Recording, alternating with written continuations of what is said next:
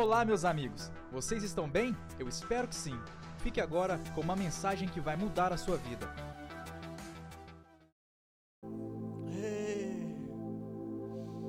Uh. Oh, eu quero, quero pedir que os intercessores dessa casa, que os intercessores dessa casa estejam em espírito de oração o tempo todo. Quero pedir ajuda dos intercessores dessa casa para que eu consiga liberar aquilo que o Senhor estabeleceu no meu coração para essa noite. Esteja em oração. Se você quiser se assentar, irmão, você pode fazer isso, não tem problema. Mas eu só quero que você não perca a sua atenção. Eu preciso muito de você, meu irmão.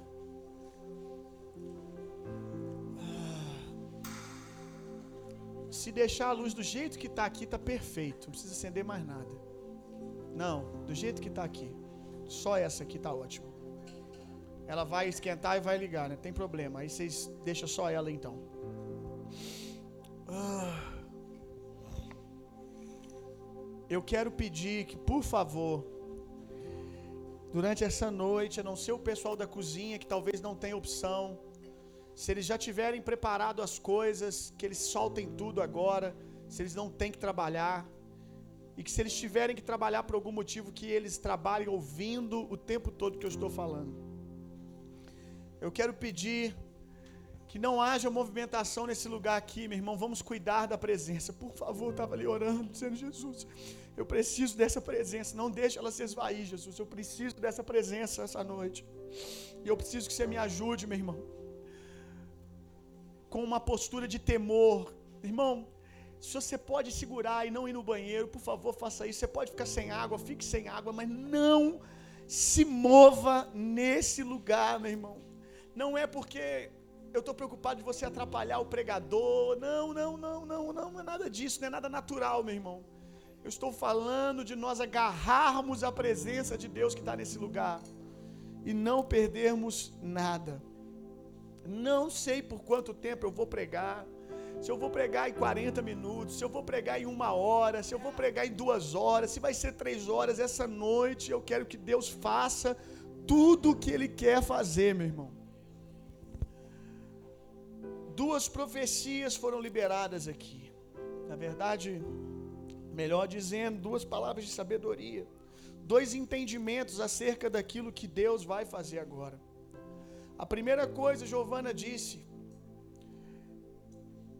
Hoje é dia de tudo ou nada. E até o final dessa mensagem vai fazer sentido para você. Hoje é um dia de tudo ou nada. E depois cantaram aqui uma última canção muito antiga, Yeshua, que diz que ele virá. Ele virá saltando sobre os montes, ele virá sobre as nuvens. Essa canção fala da volta do Senhor. E eu quero falar um pouco também desses dias, que é os dias que nós estamos. E eu quero que no nome de Jesus essa noite eu possa ir embora para casa com uma segurança de que quando Jesus vier, você saberá que é ele vindo, mas que você também saberá quando não é ele que está vindo. Porque enquanto eu preparava essa mensagem, eu chorei hoje em casa, chorei alguns dias atrás, porque eu tive dúvida se alguns de vocês não serão confundidos quando um tipo de Cristo vier. Quando um tipo de Cristo, aquele que não é Cristo, mas se parece com Jesus, vier, se vocês não serão levados por ele, e eu vou ter o desprazer de depois de ter trabalhado tanto, não ver você na bodas do Cordeiro. Eu preciso muito mesmo da sua atenção, irmão, porque quando a gente estava aqui na adoração, hoje meu sermão, só antes de eu continuar, meu sermão não vai ser politicamente correto não, viu? Eu estou aqui hoje num encargo, hoje numa unção. Se o Senhor assim me permitir, se eu conseguir cooperar com aquilo que Deus quer, como um mestre, como um profeta.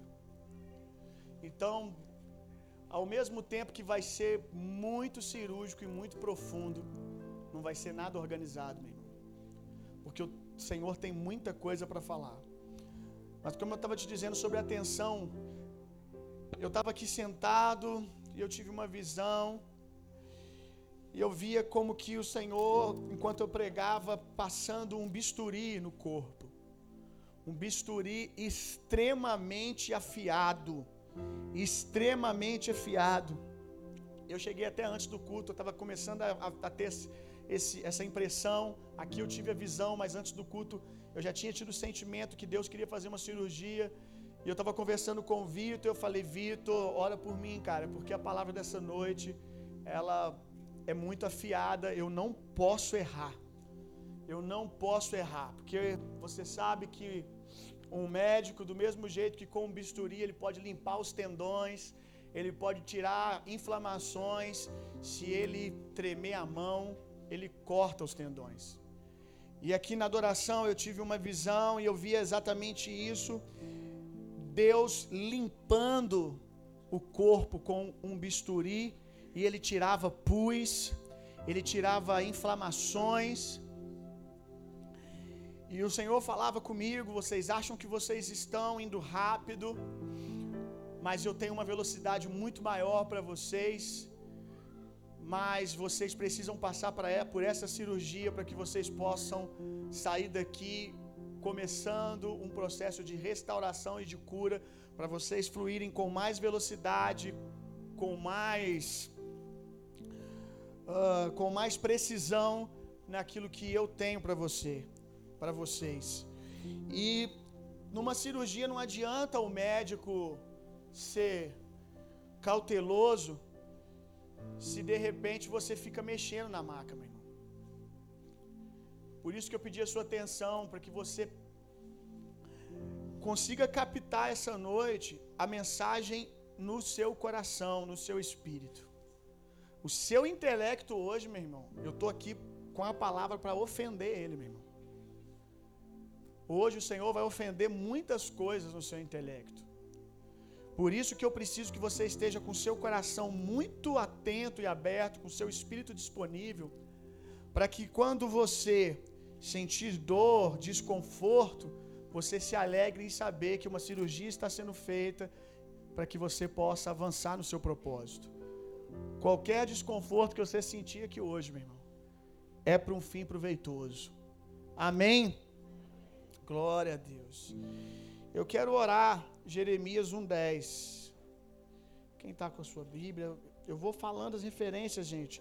Vou nem ficar pedindo para abrir, eu vou falando, você vai abrindo. Jeremias 1:10. Hoje eu vou falar muita coisa que Deus tem nos últimos dias compartilhado no meu coração com vocês. Mas eu estou debaixo dessa unção aqui. Essa noite eu estou debaixo dessa unção aqui. Olha, olha, ponho-te, olha, ponho-te neste dia sobre as nações e sobre os reinos. A partir de agora, fala da unção dessa noite. Para arrancares e para derrubares, para destruíres e para arruinares, e também para edificares e para plantares. Vou dizer de novo para arrancares, para derrubar, para destruir, para arruinar e também para edificar e para plantar. A unção que está sobre nós essa noite é para isso, meu irmão. Por isso a sensação vai ser de bagunça. Porque para a gente construir, primeiro a gente tem que mexer em alguns fundamentos. Abra sua Bíblia comigo lá em Gênesis. Ah, Gênesis capítulo 3, verso 1 ao 7. Enquanto aqui a gente estava no tempo de adoração também, ouvi o meu espírito dizer, eu comecei a tremer e chorar, eu vi o meu espírito dizer ao Senhor: Vamos devolver a Jesus um trono. Vamos devolver a Jesus um trono. Muitas vezes você já ouviu lá na igreja que um ambiente de adoração é um ambiente onde Jesus está assentado no trono e nós estamos o adorando. Mas o que que é adoração, irmão? Adoração não são meras canções bonitas, não são expressões corporais, isso tudo são expressões de adoração. Mas adoração, resumidamente falando, é igual a obediência. A Bíblia diz que a criação ela adora a Deus. Todo ser que respira adora a Deus. Todo ser que respira adora a Deus. Quantas vezes você viu um cachorro com as mãos erguidas e andando por aí dando glória a Deus? Alguém já viu? Se você vê, você pode orar que vai manifestar. Não é normal. Como que a Bíblia afirma que toda a criação adora a Deus? Se você nunca viu um cachorro cantar uma canção, você nunca viu uh, um elefante erguer as suas mãos e dizer santo é o Senhor? Como que toda adoração, toda criação adora a Deus? Cumprindo o seu propósito. Adoração é obediência. Aquilo que Deus disse aos animais, lá em Gênesis, no capítulo 1 em diante, eles estão fazendo até hoje. O que, que Deus disse? Vão e multipliquem-se. E eles, em obediência à palavra de Deus, eles continuam cumprindo o propósito deles. E eles estão adorando a Deus porque eles se submetem à palavra que Deus disse a eles. Por isso que muitas vezes a adoração das, da criação dos animais é mais eficaz do que a nossa, porque muitas vezes a nossa adoração são meras mãos erguidas e lábios cantando. Aí o Senhor vai dizer assim: Esse povo me honra com os lábios, mas o coração está distante de mim. Então o Senhor ele não quer canções apenas. Ele não quer mãos erguidas. Deus quer receber adoração. E nós precisamos estabelecer o trono do Senhor no nosso meio. Não só aqui, meu irmão, mas na nossa cidade. E a igreja vai fazer isso quando a igreja começar a obedecer a Deus. E obediência envolve sacrifício de opinião. Obedi a obediência envolve sacrifício de opinião. Quando nós prestamos uma adoração genuína a Deus, há um altar diante de nós que nele nós sacrificamos a nossa opinião, nós sacrificamos nesse altar as nossas vontades, o que nós achamos ou deixamos de achar, meu irmão. Quando eu tenho uma vida de adoração, eu tenho diante de mim, eu vou para o trabalho, eu vou para a faculdade, eu vou para o maternal, eu vou para o colégio, aonde eu vou, eu estou adorando a Deus por quê? Porque eu tenho um altar de sacrifício diante de mim. E o que queima nesse altar sou eu. É as minhas vontades, é o que eu penso. Isso é adoração que Deus está esperando. É esse tipo de adoração que vai estabelecer um trono, que vai estabelecer um trono de governo, meu irmão, na nossa cidade ou aonde você for. Então, quantos aqui querem trazer o trono de Jesus para o nosso meio? Quantos querem sentar Jesus no trono? Então eu vou te arrancar dele essa noite. Até o final dessa noite eu vou te arrancar desse trono. Você vai perceber que talvez você está sentando num lugar que não te pertence. E muitas vezes você quer que o Senhor venha, e Ele está dizendo: então sai do meu lugar. Eu não vou sentar em outro lugar, eu vou sentar no trono que me pertence. Saia do controle e me dê o governo, se é que você quer que eu venha. Amém. Uh! Gênesis capítulo 3, verso 1 em diante. Ora, a serpente era mais astuta que todos os animais do campo que o Senhor Deus tinha feito. E esta disse a mulher: É assim que Deus disse: Não comerás de toda a árvore do jardim. E disse a mulher serpente: Do fruto das árvores do jardim comeremos, mas do fruto da árvore que está no meio do jardim, disse Deus: Não comereis dela, nem nele tocareis, para que não morrais. Então a serpente disse à mulher: Besteira, eu gosto de parafrasear. Besteira, Certamente que não morrerá. Conversa fiada. Porque Deus sabe, Deus está falando isso aí. Porque Deus sabe que no dia em que você comer do fruto se abrirão os vossos olhos e sereis como Deus, sabendo o bem e o mal. Vocês vão receber o conhecimento de Deus, a intelectualidade de Deus, se vocês comerem dessa árvore. É por isso que Deus não quer que vocês comam. Deixa eu te fazer uma pergunta.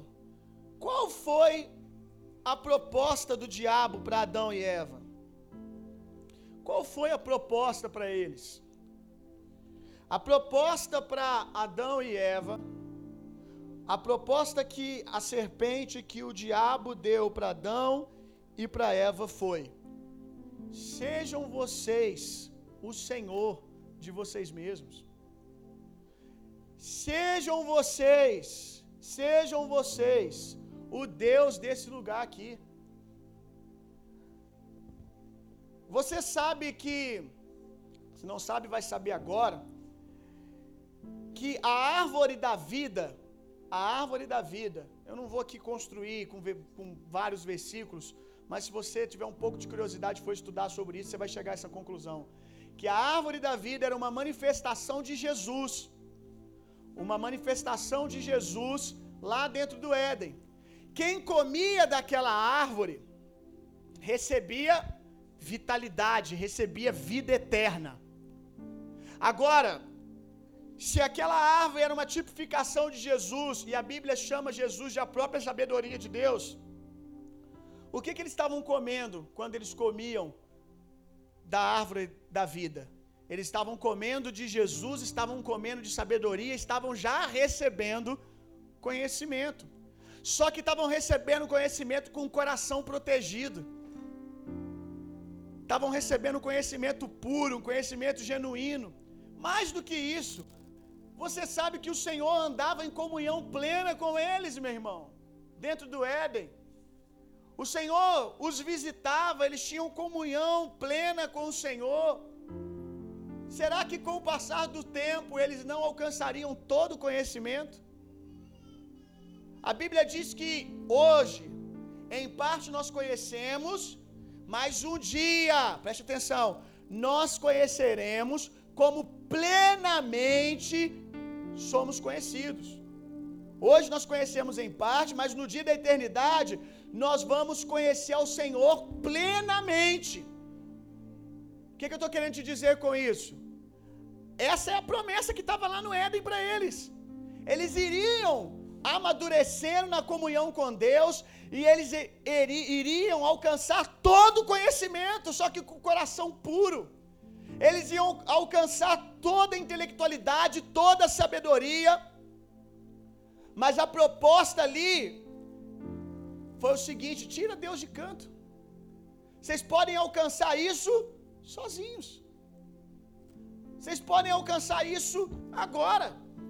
Vocês podem ser senhores de vocês mesmos. Essa foi a proposta. Parafraseando, vocês não precisam de Deus para conhecer nada. Vocês podem alcançar tudo isso aqui agora. Eu tenho visto, gente, que nunca houve um tempo como que nós estamos vivendo hoje, em que sentido? Eu nunca vi tantas chaves, presta atenção, tantas chaves do reino de Deus sendo liberadas na boca de homens que não têm nada de Deus. Eu nunca vi tantas chaves do reino de Deus sendo liberada através da boca de homens que não têm nada de Deus, que nem temem a Deus, incrédulos. Para você entender o que eu estou querendo dizer, hoje, gente, você pega um filósofo, você pega. Eu sei que isso sempre existiu, mas eu vejo numa proporção absurda nesses dias. Você pega um filósofo, um influenciador, um coach, e eu não estou falando de coaches que temem a Deus, agora eu estou falando de coaches que nem conhecem a palavra de Deus, que nunca leram a Bíblia, e você pega para ouvir os caras, e você vê que o cara tá falando o princípio bíblico de capa a capa. Quem já reparou isso aqui? E você fica, uau. E ele pega chaves e te dá chaves que você, claro que pela sua preguiça também, né? Pela sua apatia espiritual, você pega a chave na mão deles que você deveria estar pegando do Senhor, porque a Bíblia diz que os segredos do Senhor são para aqueles que o temem. Os segredos do Senhor são para aqueles que o temem. Os segredos que você fica babando do seu professor de universidade, do filósofo que você segue, do coach que você segue, você fica ali babando. Isso é um atestado de ignorância seu, meu irmão. Porque você, como filho de Deus, você tem acesso aos segredos do reino. Provérbios diz que a glória do Senhor é esconder algumas coisas, a glória dos reis é descobri-las. Eu sou um rei, você é um rei, você é uma rainha, só que você não tem fome de conhecimento, como esse texto está dizendo. Que os reis, eles, o Senhor esconde e eles procuram. O Senhor, o Senhor nem esconde de vocês. Ele só, ele só não abre a Bíblia para vocês. Já é o suficiente para vocês perderem a fome. A glória do Senhor, o prazer do Senhor é esconder algumas coisas. E o prazer dos reis é caçá-las, é descobri-las. E você, como rei, você deveria ter mais fome. Para que você não ficasse, não, ficasse, não, não ficasse na universidade, não ficasse no YouTube, pagando um pau lá. Oh, meu Deus, que coisa. Eu, ao invés de falar, rapaz, está na escritura há mais de dois mil anos. Eu já conheço isso, isso eu falou no meu quarto. Isso o Senhor dividiu comigo enquanto eu orava. E eu espero que vocês comecem a ter essa fome para viver isso. Mas voltando onde eu estava, a gente vê esse, esse, esse contexto hoje chaves sendo liberadas na mão desses homens ímpios. Alguns que, quando terminam as suas palestras, ou até dentro das suas palestras, zombam de Deus. Zombam de Deus. Vão para suas redes sociais e zombam de Deus. E esses dias eu tive uma concepção diferente do que eu vinha tendo. Não que a que eu vinha tendo também é errado, eu só consegui ver por um novo ângulo. Eu percebi que o diabo, que o diabo está dando ao homem a oportunidade de voltar para o Éden sem Deus. Todo ser humano tem um clamor no seu coração pelas coisas espirituais, pelo sobrenatural. Preste atenção nisso aqui, isso é, isso é Bíblia. Todo ser humano tem um desejo dentro de si pelo eterno. Se eu não me engano, é C.S. Lewis que vai dizer que é a síndrome do paraíso perdido. É, não sei, se também se não fosse C.S. Lewis, é, estava na Bíblia, só copiou também. Todos nós temos dentro de nós um desejo de quê? De voltar para casa, de nos religarmos ao lar. Estava conversando com o Uriel e ele estava falando que a psicologia fala desse desejo que o homem tem de religamento que muitas vezes ele fica buscando nas coisas, no lar, mas ele, como um cristão, já percebeu que esse desejo de religamento não é apenas por essas coisas que são boas, que são justas, que todo ser humano tenha, mas ainda que você tenha isso tudo, você não vai se sentir completo enquanto você não encontrar o seu lar. E eu já ensinei aqui, meu irmão. Não acreditem em outro Éden. Não acreditem em outro Éden, meu irmão. A Bíblia diz que o Éden de Deus, que o Éden de Deus, quando o homem pecou, o homem foi botado para fora desse Éden. E para fora desse Éden, Deus colocou um anjo guardando a entrada desse jardim. Não acreditem em outro Éden, meu irmão. O Éden a qual nós procuramos, ele não está no norte, ele não está no leste, ele não está no oeste, ele não está no Oriente Médio, ele não está nos Estados Unidos. O Éden que nós procuramos está dentro de nós. O Senhor disse que nós jamais, disse para Adão, disse para o homem, que ele botava uma espada que jamais o homem ia entrar lá. Mas o Senhor não disse que ele não colocaria esse jardim dentro do homem. A Bíblia diz que havia um jardim, naquele jardim, havia um rio, preste atenção. Havia um rio que cortava o jardim. E aonde esse rio passava, vida jorrava. Quem lê Bíblia sabe disso. E a Bíblia diz que do nosso interior fluem rios de águas vivas. A árvore da vida, eu te provo que o jardim está dentro de você. Porque não só um rio está dentro de você, mas a árvore da vida está dentro de você. A Bíblia diz: aquele que comer de mim viverá para sempre. Aquele que comer de mim viverá para sempre. Jesus está dizendo: Eu sou a árvore da vida, e aquele que experimentar, experimentar de mim vai viver para sempre, vai viver abundantemente. O Éden está dentro de você, meu irmão. Mas o anticristo vai vir apresentando um Éden. E eu tenho visto que ele já começou a fazer isso, meu irmão. Como eu disse, todo ser humano ele tem um desejo de religamento. Um desejo por aquele ambiente maravilhoso que era o Éden. Por aquele ambiente gostoso que era o Éden. Perfeito que era o Éden. E agora, e vai ficar cada dia mais intenso isso, eu vou te provar biblicamente. O diabo está entregando as chaves para o homem encontrar esse ambiente, entre duas aspas, de paz, de satisfação. E a gente está vendo que essas chaves não estão saindo da vida dos homens de Deus, mas estão saindo de homens que não temem a Deus e alguns são até declaradamente inimigos de Deus. Sabendo ou não, intencionalmente ou não, eles estão cooperando com o espírito do anticristo. Não estou dizendo que eles são satanistas, não, não estou dizendo isso, estou dizendo que talvez eles nem saibam o que eles estão fazendo mas o espírito do anticristo está propondo para o homem uma nova Jerusalém sem trono.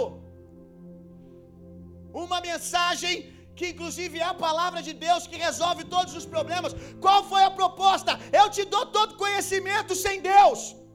E nós estamos vendo grandes homens aí, intelectuais, propondo das pessoas uma vida linda, maravilhosa, sem Deus. Não precisa de Deus. Você não precisa de Deus, está tudo aqui. Está tudo disponível. É só você comer aqui. Está aqui na minha mão. Rapaz, está ficando até difícil, vai, vai ficando até difícil se evangelizar. Porque muitos dos discursos que você tem, isso é um convite para você, para que você entenda. E essa noite eu vou te ensinar isso, que a igreja nunca foi chamada para embate intelectual. A igreja nunca foi chamada para confronto intelectual com ninguém. O evangelho, ele é o poder de Deus. Eu estou te dizendo uma coisa, você que gosta de evangelizar, meu querido, se apropria do poder de Deus. Porque daqui a pouco você vai chegar para as pessoas e vai dizer: Porque Deus, Ele fala isso, isso para você ter uma vida assim. Ele vai dizer: Eu já tenho tudo isso, cara. Eu sigo Fulano. Eu tô no 15 episódio já. Já tem tudo isso aí. Aí você vai falar um versículo para ele. Ah, é? Tá na Bíblia? Ah, não, porque eu conheço assim, assim, assim. Se puder, vai enganar até vocês. Você fala assim: realmente, a, a visão dele é mais bonita. Se possível, vai enganar até os eleitos. Realmente, do jeito que ele falou, é mais polido.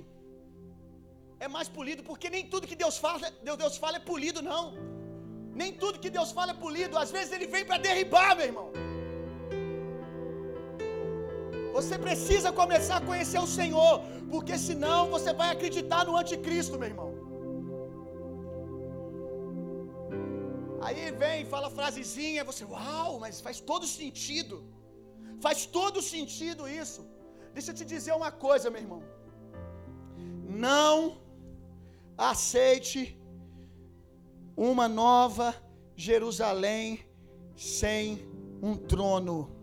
Não aceite uma nova Jerusalém, um Éden, uma filosofia que você seja o Senhor. Toda filosofia, toda filosofia, meu irmão, que se parece com o reino de Deus, mas não traz Jesus num trono, é nociva e perigosa e está trabalhando para o governo do anticristo. Vou dizer de novo: toda filosofia, toda filosofia bonitinha, toda politicamente correta, inclusive em grande parte com a própria palavra de Deus, que você olha e você fala: rapaz, isso é Jesus puro, só não tem Jesus. Tem sim, Tem um Jesus falsificado, tem um anticristo. Toda filosofia que vende uma nova Jerusalém sem trono está trabalhando para o anticristo. E cuidado, o anticristo não vai vir com chifre e rabo.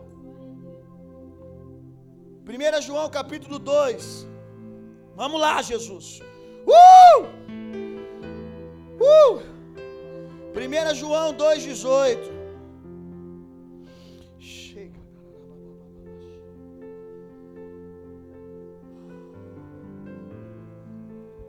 Nem pisca, meu irmão.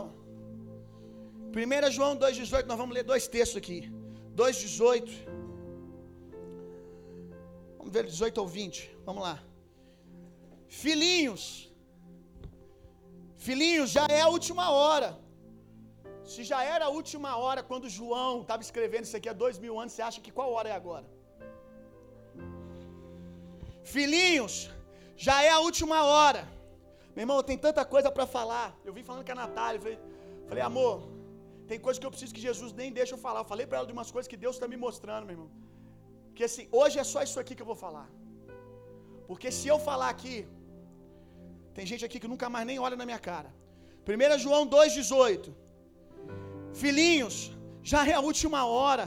E como ouvistes que vem o anticristo, também agora muitos se tem feito anticristos. Ele está falando de quem, gente? Ele vai explicar que ele está falando de irmãos, ou que se diziam irmãos, ou que achavam que eram irmãos. Nem todo mundo que trabalha para o anticristo tem meia, meia, meia escrito na testa. Muitas vezes não é o meia-meia que está escrito na testa, mas é o fermento, é o fermento, é o fermento do império do anticristo, é a mentalidade. Não fique esperando que o diabo vai vir marcar todo mundo com meia-meia-meia, que quando você descobrir você já está no time dele e nem viu. Não vai ter meia-meia-meia, irmão, eu te garanto, fique em paz. Não vai ter chip da China nem da Oi, endemoniado. A marca na fronte. A marca na fronte, meu irmão. A marca é, é filosofia, pensamentos.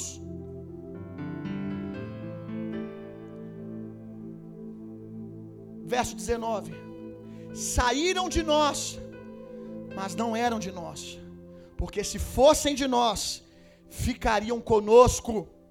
Mas isso é para que se manifestasse que não são todos de nós. Qual a característica dos que são de nós, dos que são do reino? Eles permanecem, eles não se vendem, eles permanecem. Você vai descobrir aqui que esse permanecer cabe constrangimento, esse permanecer cabe vergonha, cabe ser chamado de burro, cabe ser chamado de tolo. Tudo isso cabe aqui.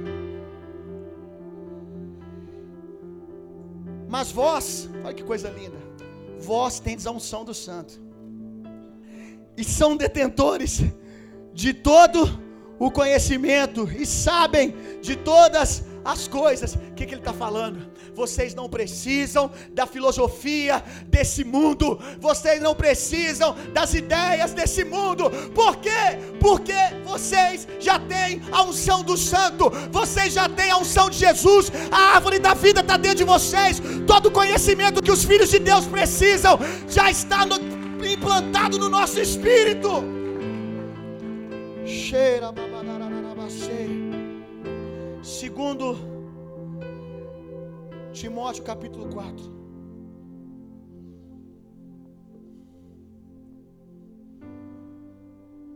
Eu amo vocês, gente. Vocês não fazem ideia como eu amo vocês. Eu choro por vocês. Como eu chorei preparando o álbum de figurinha dessa igreja, né, dos, dos acampantes aí das equipes. Porque aí eu peguei, eu, eu fui no meu celular e eu fiquei vasculhando as fotos antigas, stories antigos. Aí eu fui lá atrás.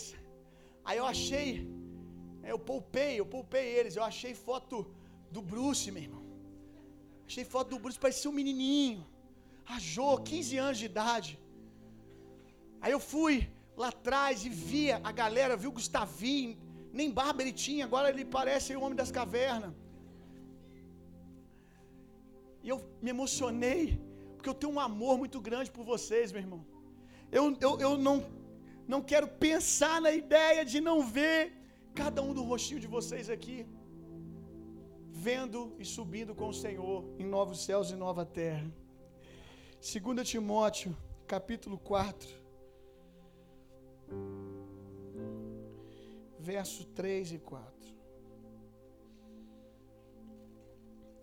Porque virá um tempo em que não suportarão a sã doutrina, a sã doutrina, mas tendo coceira nos ouvidos, amontoarão para si doutores conforme as suas próprias ideias, e desviarão os ouvidos da verdade, voltando às fábulas. Mas tu, Timóteo, sê sóbrio em tudo, diga comigo, sofre as aflições. Diga comigo, sofre as aflições. Ele vai dar um remédio da sobriedade. Quer ser sóbrio? Quer não se contaminar com as filosofias desse mundo? Jovem Timóteo, sofre as aflições do Evangelho. Que relação que tem uma coisa com a outra, pastor? Como ele vai ensinar sobre ser sóbrio, dizendo para ele sofrer, porque nós nos embriagamos com as coisas desse mundo e negociamos os nossos valores. Quando a gente está num ambiente de trabalho e alguém vence você num embate intelectual sobre o que é certo ou o que é errado.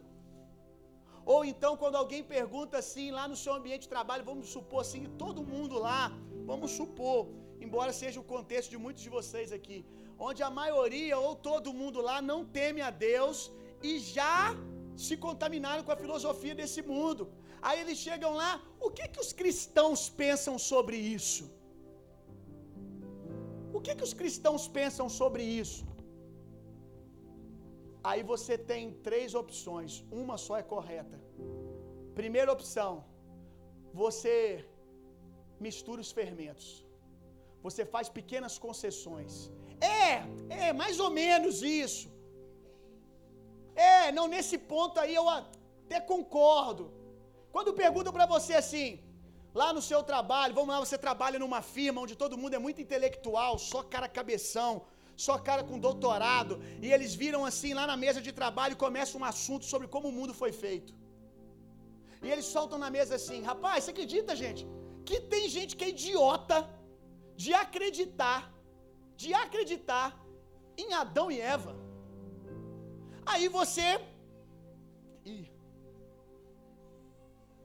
Aí te denuncia, alguém pergunta assim: Ei, você aí, o que que você pensa?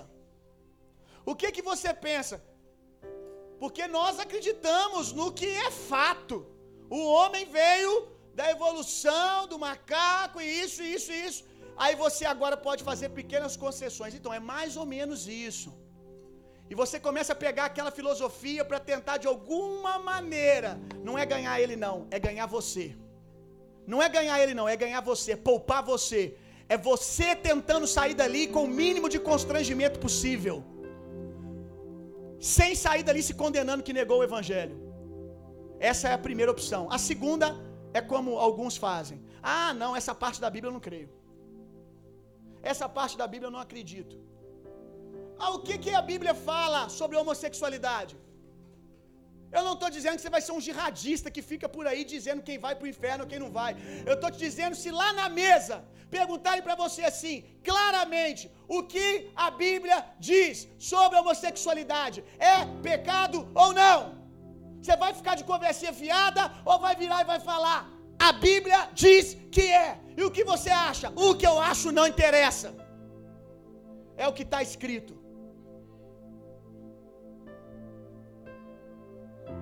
Eu não estou dizendo que você vai ser um jihadista que fica por aí tentando machucar as pessoas com a sua fé. Eu estou aqui não é sobre eu estou disposto a matar pelo evangelho. Não, não, não, não, não, não. Isso aí são outras religiões.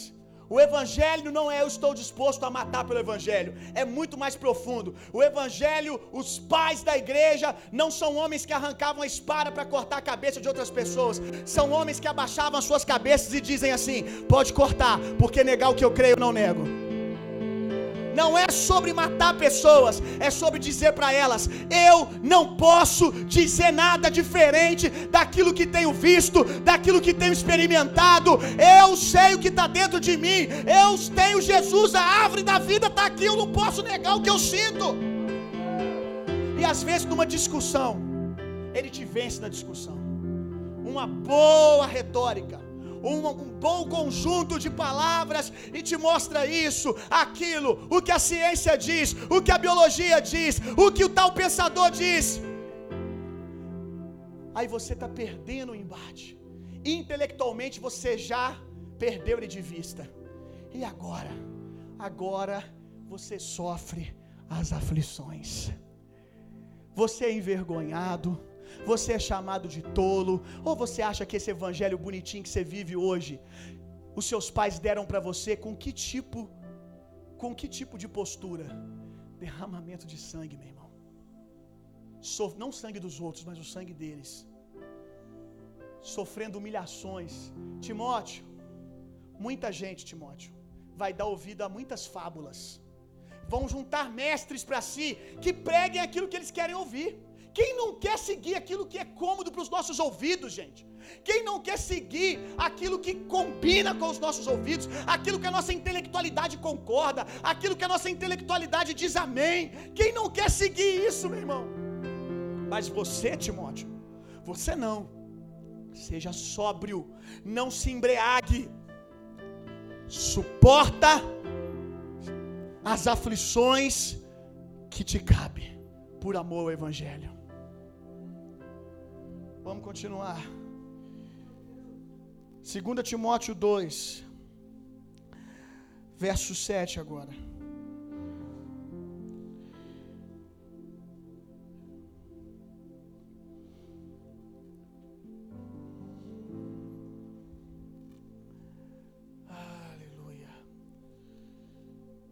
Deixa eu ver se aqui.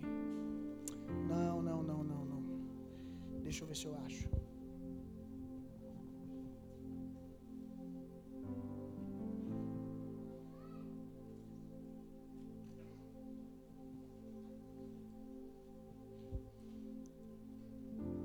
Pula, abre a sua Bíblia lá em Filipenses 3:8. Filipenses 3:8.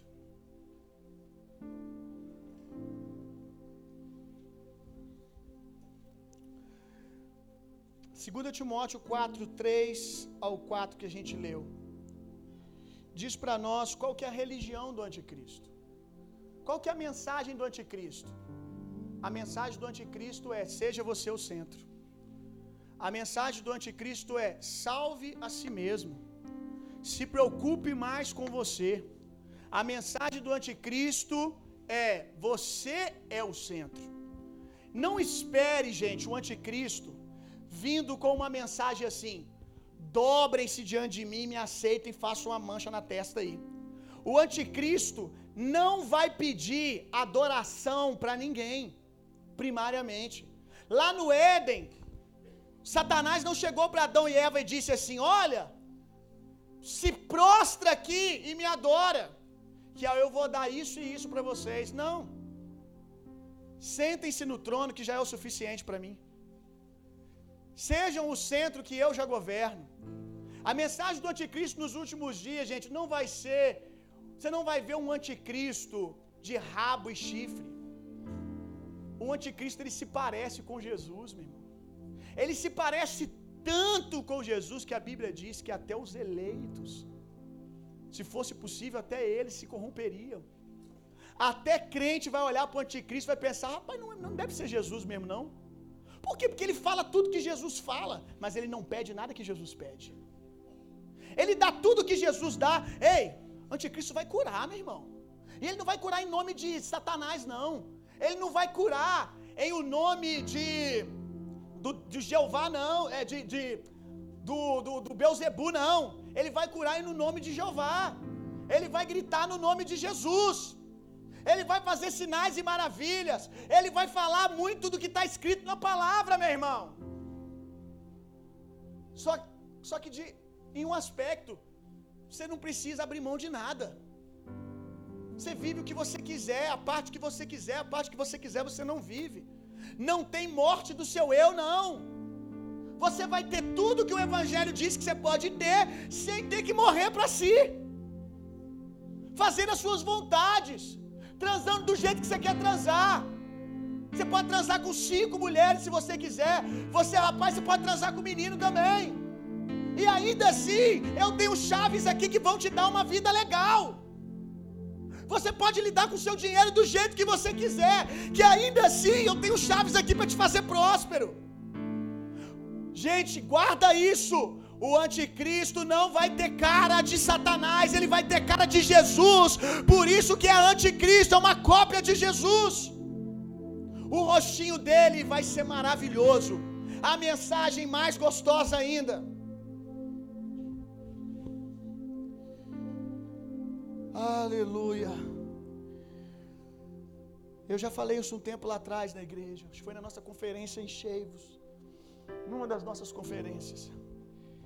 Se você tem feito apanhados no Evangelho, daquilo que você gosta, daquilo que você não gosta, não, isso aqui eu não gosto de ler. Eu gosto de ouvir quando fulano está pregando sobre isso, porque quando ele está pregando sobre isso é tão mais bonito, é tão mais legal do que está aqui.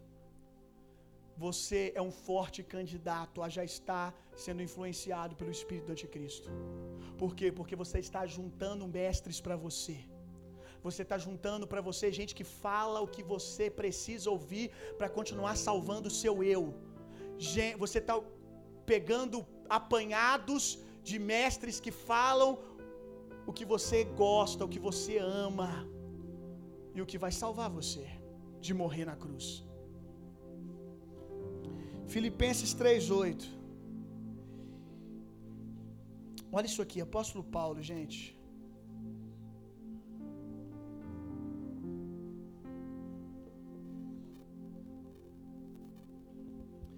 E na verdade, tenho também por perda as coisas. E na verdade, tenho também por perda as coisas pela excelência do conhecimento de Jesus. Pelo qual sofri a perda de todas estas coisas e as considero como escória, como esterco no original, fezes. Para quê? Para que eu possa ganhar Cristo. Quem que é esse aqui? O apóstolo Paulo. OK. Da onde o apóstolo Paulo veio? Aqui acima ele vai falar do currículo dele. Aí uma das partes do currículo dele ele vai falar assim: Eu fui discipulado aos pés de Gamaliel. Gamaliel era um dos grandes pensadores daqueles dias. Eu sei que vocês conhecem alguns e não tem nenhum problema, não. Não estou dizendo que você não pode ouvir, não estou dizendo isso. Estou dizendo que você tem que conhecer Jesus, para você não levar gato por lebre. Mas vamos lá. Alguns de vocês aqui conhecem grandes filósofos, grandes pensadores aí, não cristãos. Me fala um aí. Como é que é? Leandro? Leandro Carnal. Pondé. Grandes pensadores. Ele está dizendo assim. Só que assim, cara, esses caras são bons. Mas perto do lugar que Gamaliel tinha alcançado, ele era o top dos top, meu irmão. Era o top dos top dos pensadores dos intelectuais da época. É como se você dissesse assim, o Flavinho dissesse assim: olha, a vida inteira, desde menino, eu caminho lá com Pondé e com Karnal. Meu irmão, o nível de conhecimento, você concorda comigo? Alto nível, né? De intelectualidade, de informação. Aí ele vai falar assim: e eu tive os melhores professores em várias áreas da filosofia. Aí ele diz assim: Só que um dia eu estava andando numa estrada e de repente uma glória brilhou, uma luz brilhou e eu tive um encontro com Jesus. Ei, Jesus não explicou tudo para ele, não. Aqui ele não está dizendo que ele encontrou uma linha de pensamento mais forte, que ele encontrou uma intelectualidade superior. Aqui está dizendo que ele encontrou o poder de Deus tem noção que é isso? Um cara que tinha tudo, sentou com os melhores pensadores, os homens mais influentes, e dizer assim: Eu considero tudo lixo, eu considero tudo esterco. É como se o Flavinho falasse assim: Eu conheci Jesus num nível tão profundo, não é de intelectualidade, é de coração, é de revelação. Eu conheci um nível de revelação de Jesus tão profundo que para mim o que esses caras falam é merda. Pastor, misericórdia, falou merda no microfone. Vai no original que você vai ver que ele falou exatamente isso. Esterco, bosta de vaca perto, ele não está dizendo que aquilo ali não serve para nada, ele está dizendo que quando bota na balança com o Evangelho, não sobra nada, na comparação, não sobra nada. E muitos de vocês estão fazendo o caminho inverso. Muitos de vocês ficam com os olhinhos brilhando para a intelectualidade desse mundo. Vocês não sentaram nem com os melhores. Vocês vão para o trabalho de vocês, para a universidade de vocês, para os amigos de vocês, e vocês sentam com os caras medianos, ruim, perto de homens como esses. E já voltam com a cabeça cheia de fermento, cheia de concessões. O evangelho que nós temos hoje não foi construído com concessões. Deixa eu dizer uma coisa para você sobre os cristãos que talvez você não saiba. Os cristãos com relação ao trato. Jesus falou isso comigo orando essa semana. Com relação ao trato, os cristãos eles são como ovelhas, gente. São mansos. Eles são tranquilos, eles não precisam alterar a voz em discussão. Eles não têm nem problema em perder discussões. Eles são mansos. Sabe por quê? Porque cristão tem fruto do espírito. Eu sei que tem muito cristão por aí em nome até mesmo da palavra que eu estou pregando hoje, estão por aí gritando e machucando pessoas. Mas eu estou falando de falar de Jesus e do que está escrito com o coração de Jesus. Mas eu também estou te dizendo que com o coração de Jesus, mas nós vamos falar tudo aquilo que Jesus falou. Ainda que isso nos cause algum tipo de desconforto. Então os cristãos eles têm um coração de ovelha, mansos, tranquilos, mas saiba de uma coisa: o mesmo Espírito que dá a eles uma natureza de ovelha, é o mesmo Espírito que dá a eles uma ousadia e uma intrepidez de leões quando eles abrem a boca. Eles são metade cordeiros e metade leões, meu irmão. Por quê? Ovelha, porque eles receberam fruto do Espírito. Leões, porque o Senhor disse: vocês são ovelhas e vocês vão morrer como ovelhas, vocês vão sofrer por esse evangelho.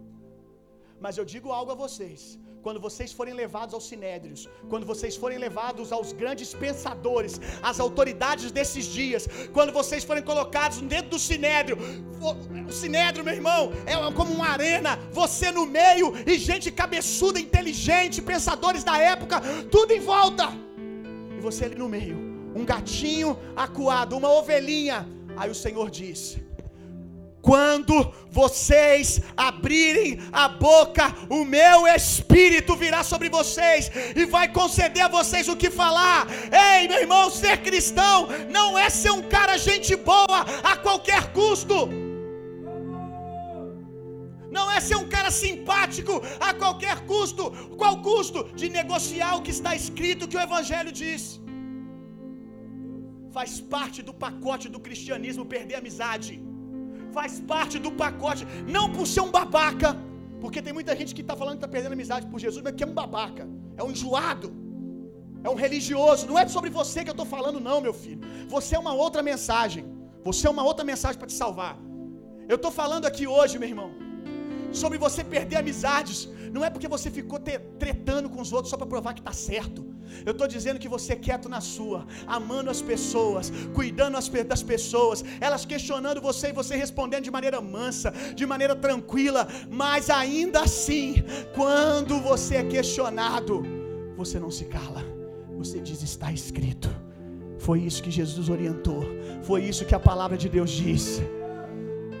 Quando é para falar, vocês são ousados, vocês são intrépidos. E eu quero pedir ao Senhor que devolva isso à nossa geração. Eu preciso que o Senhor devolva isso para a nossa geração, a começar de mim, a começar de mim. Me devolva a ousadia, a intrepidez dos nossos pais.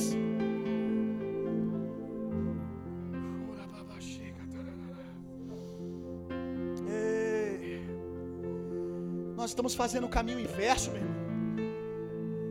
A gente está fazendo o caminho inverso.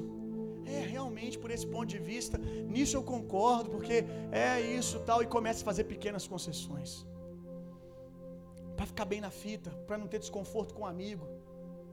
Pastor, se eu na minha faculdade, lá no meu trabalho, se eu na mesa da família, pastor, alguém me perguntar, alguém me perguntar sobre o que eu penso sobre isso, isso, isso, eu falar o que a Bíblia está escrito, eu vou perder amizades. Qual o evangelho que pregaram para você? Não, meu irmão. Faz parte do pacote. Faz parte do pacote. Sofre as aflições, Timotinho. Sofre as aflições, meu amigão. Prefira sofrer as aflições do que beber o vinho desse mundo, meu amigo. Porque o vinho vai embriagar você e quando o Senhor vier nas nuvens, você não vai saber quem é. E vai aceitar qualquer coisa. Não bebe do vinho desse mundo. Os nossos pais morreram por causa dessa fé, meus amigos. E agora eu estou falando dos patriarcas da igreja mesmo, os primeiros homens. Eles morreram, não foi porque eles fizeram concessões, não. Foi porque eles falaram assim: César, César é só ele. César é só ele. Então bota a cabeça aqui. Muitos cristãos morreram em Roma, meu irmão. Mas Roma morreu porque cristãos morreram. Deixa eu dar um tempo para pensar enquanto eu bebo água. Muitos cristãos morreram em Roma. Mas o Império Grego Romano morreu porque muitos cristãos morreram.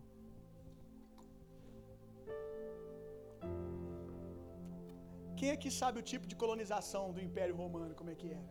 Eles respeitavam as filosofias, a adoração. Você podia vir, diferente de outros colonizadores, de outros impérios, que chegavam e mudava tudo. Tem que aceitar tudo do jeito que a gente faz. O Império Romano fazia concessões. Não, você pode ficar aqui com a sua religião. Você vai dizer que César é o Senhor? Não, também. Eu digo que ele é também. Serve? Serve. Então tá bom. Se serve, se ele também é Senhor, tá ok. Então você pode ficar aqui. Tem muitos deuses aqui. Bota o teu ali, ó. Bota o teu naquele canto ali, vocês vêm aqui, adoram. E os judeus estavam assim, né? Pagavam seus impostinhos, né? Estavam lá no meio dos romanos. Mas aí, cara, aí um dia foram fazer isso com os cristãos. Um dia tiveram a brilhante ideia, deixa. O, o mesmo pensador disse assim: Olha, sou um cara experiente, Antes desses aí, já veio outros, eles falaram coisas parecidas, e um monte de gente juntou em volta deles, mas passou o tempo, eles se dispersaram. Se isso aí também não for de Deus, daqui a pouco dispersa. Deixa os cristãos aí. Só que eles não sabiam que cristãos não fazem concessões. Eles não sabiam que cristãos não aceitam outro fermento, meu irmão. Eu sei que na história há muitas concessões que foram feitas por grupos de cristãos, mas há aqueles também que bateram o pé e dizem: aonde que vai matar mesmo? Vai ser pendurado de cabeça para baixo ou vai ser com fogo? Porque abrir mão de dizer que só Jesus é o Senhor, que o que está escrito está escrito, foram nessas pequenas concessões, meu irmão, que o Império Romano ruiu intelectualmente foi sendo enfraquecido, porque deixou o evangelho ser proclamado, deixou o evangelho ser falado. E o apóstolo Paulo disse: Olha, você pode me prender em cadeias, mas esse evangelho que eu prego ninguém pode prender. Gente, você prendia homens igual o apóstolo Paulo, e ele estava na prisão, aí eles botavam assim: escolhe os melhores soldados aí, escolhe os melhores soldados de Roma. Aí eles pegavam os melhores, não deixa esse cara sair daqui falaram errado, tinha que falar, não deixa ele falar. Saiu de menos. O apóstolo Paulo depois está escrevendo carta dizendo sobre ele ter pregado o evangelho para os maiores soldados do Império Romano e dizendo que eles se renderam à fé. Podem me prender, mas a palavra que eu prego, ninguém pode prender. Aí o apóstolo Paulo vai mandar cartinha, ele diz assim: cumprimenta fulana, que é esposa do governador. Olha isso, meu irmão. Você acha que eles fizeram isso fazendo concessões, dando jeitinho para ser aceito? Você acha que foi assim? Foi debaixo do poder de Deus, meu irmão. Eu vejo o caráter de ovelha e leão em um homem chamado Estevão. Estevão, Estevão, ele é apedrejado e não devolve pedra em ninguém. Caráter de ovelha. Ele está sendo apedrejado e ele está ali, ó, tomando pedrada. Caráter de ovelha. Mas a Bíblia diz que quando ele falava, os doutores da lei, os pensadores daquela época, diz que eles ficavam assim, transtornados de raiva, que eles rangiam os dentes. Tem noção que é isso? Eles rangiam os dentes ao ouvir Estevão pregar. Como assim alguém pode não retrucar uma pedra, mas com o poder da palavra fazer os caras ficarem fora de si? E ele não está xingando ninguém, ele não está dizendo você é isso, você é aquilo, ele só está anunciando a palavra de Deus, meu irmão. A gente precisa voltar ao poder do Evangelho, meu irmão. Uh! Eu sei, eu quero ser bem vulnerável aqui agora. Eu sei que muitas filosofias desse mundo, preste atenção aqui, fazem mais sentido e tem mais lógica do que o Evangelho. Eu sei, gente. Eu sei. Eu hoje, eu tenho uma ideia do que é a vida de vocês que talvez trabalham, por exemplo, numa empresa com gente de tudo quanto é jeito e muitos deles que têm ir que é o evangelho. Alguns de maneira justificável porque foram feridos por pessoas, outros só porque não suportam a ideia de morrerem e deixarem de viver para si mesmos.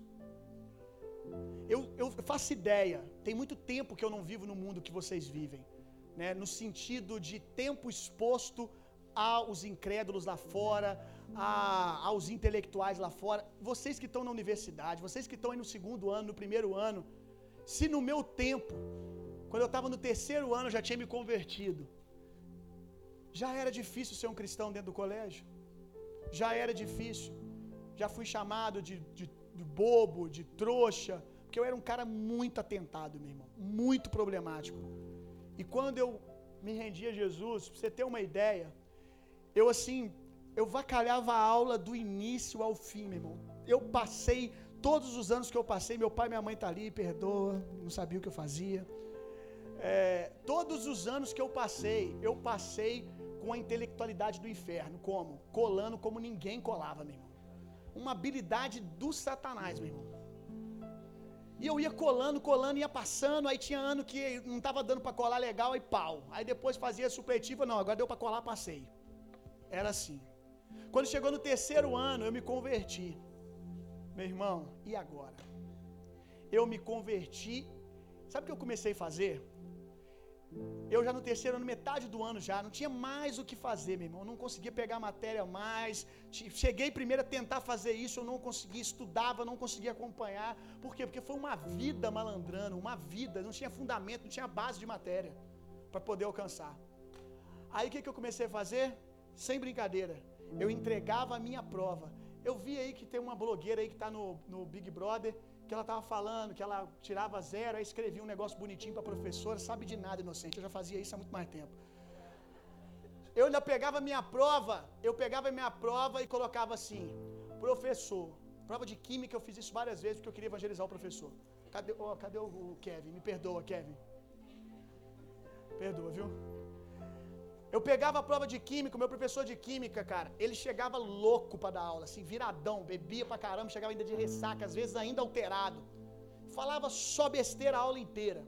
Aí eu pegava a minha prova, já que tá todo mundo fazendo prova, eu não posso colar. Eu também não sei o que, que escreve aqui. Eu virava e começava a escrever para ele, meu irmão. Isso, Jesus vai fazer isso e isso na sua vida, que eu não sei o que lá, não sei o que lá, não sei o que lá. Aí chegava no final, eu colocava lá, me perdoa por esse zero que eu estou tomando, mas eu quero te dizer que eu colo super bem e que se eu quisesse eu não estava tirando esse zero, mas eu me rendi a Jesus e não é correto fazer isso, então eu vou tomar esse zero com gosto. E meu irmão, ele rachava os bicos na hora de entregar minhas provas. Ele falava assim: Nossa, William, você ficou maluco. Aí entregava a prova.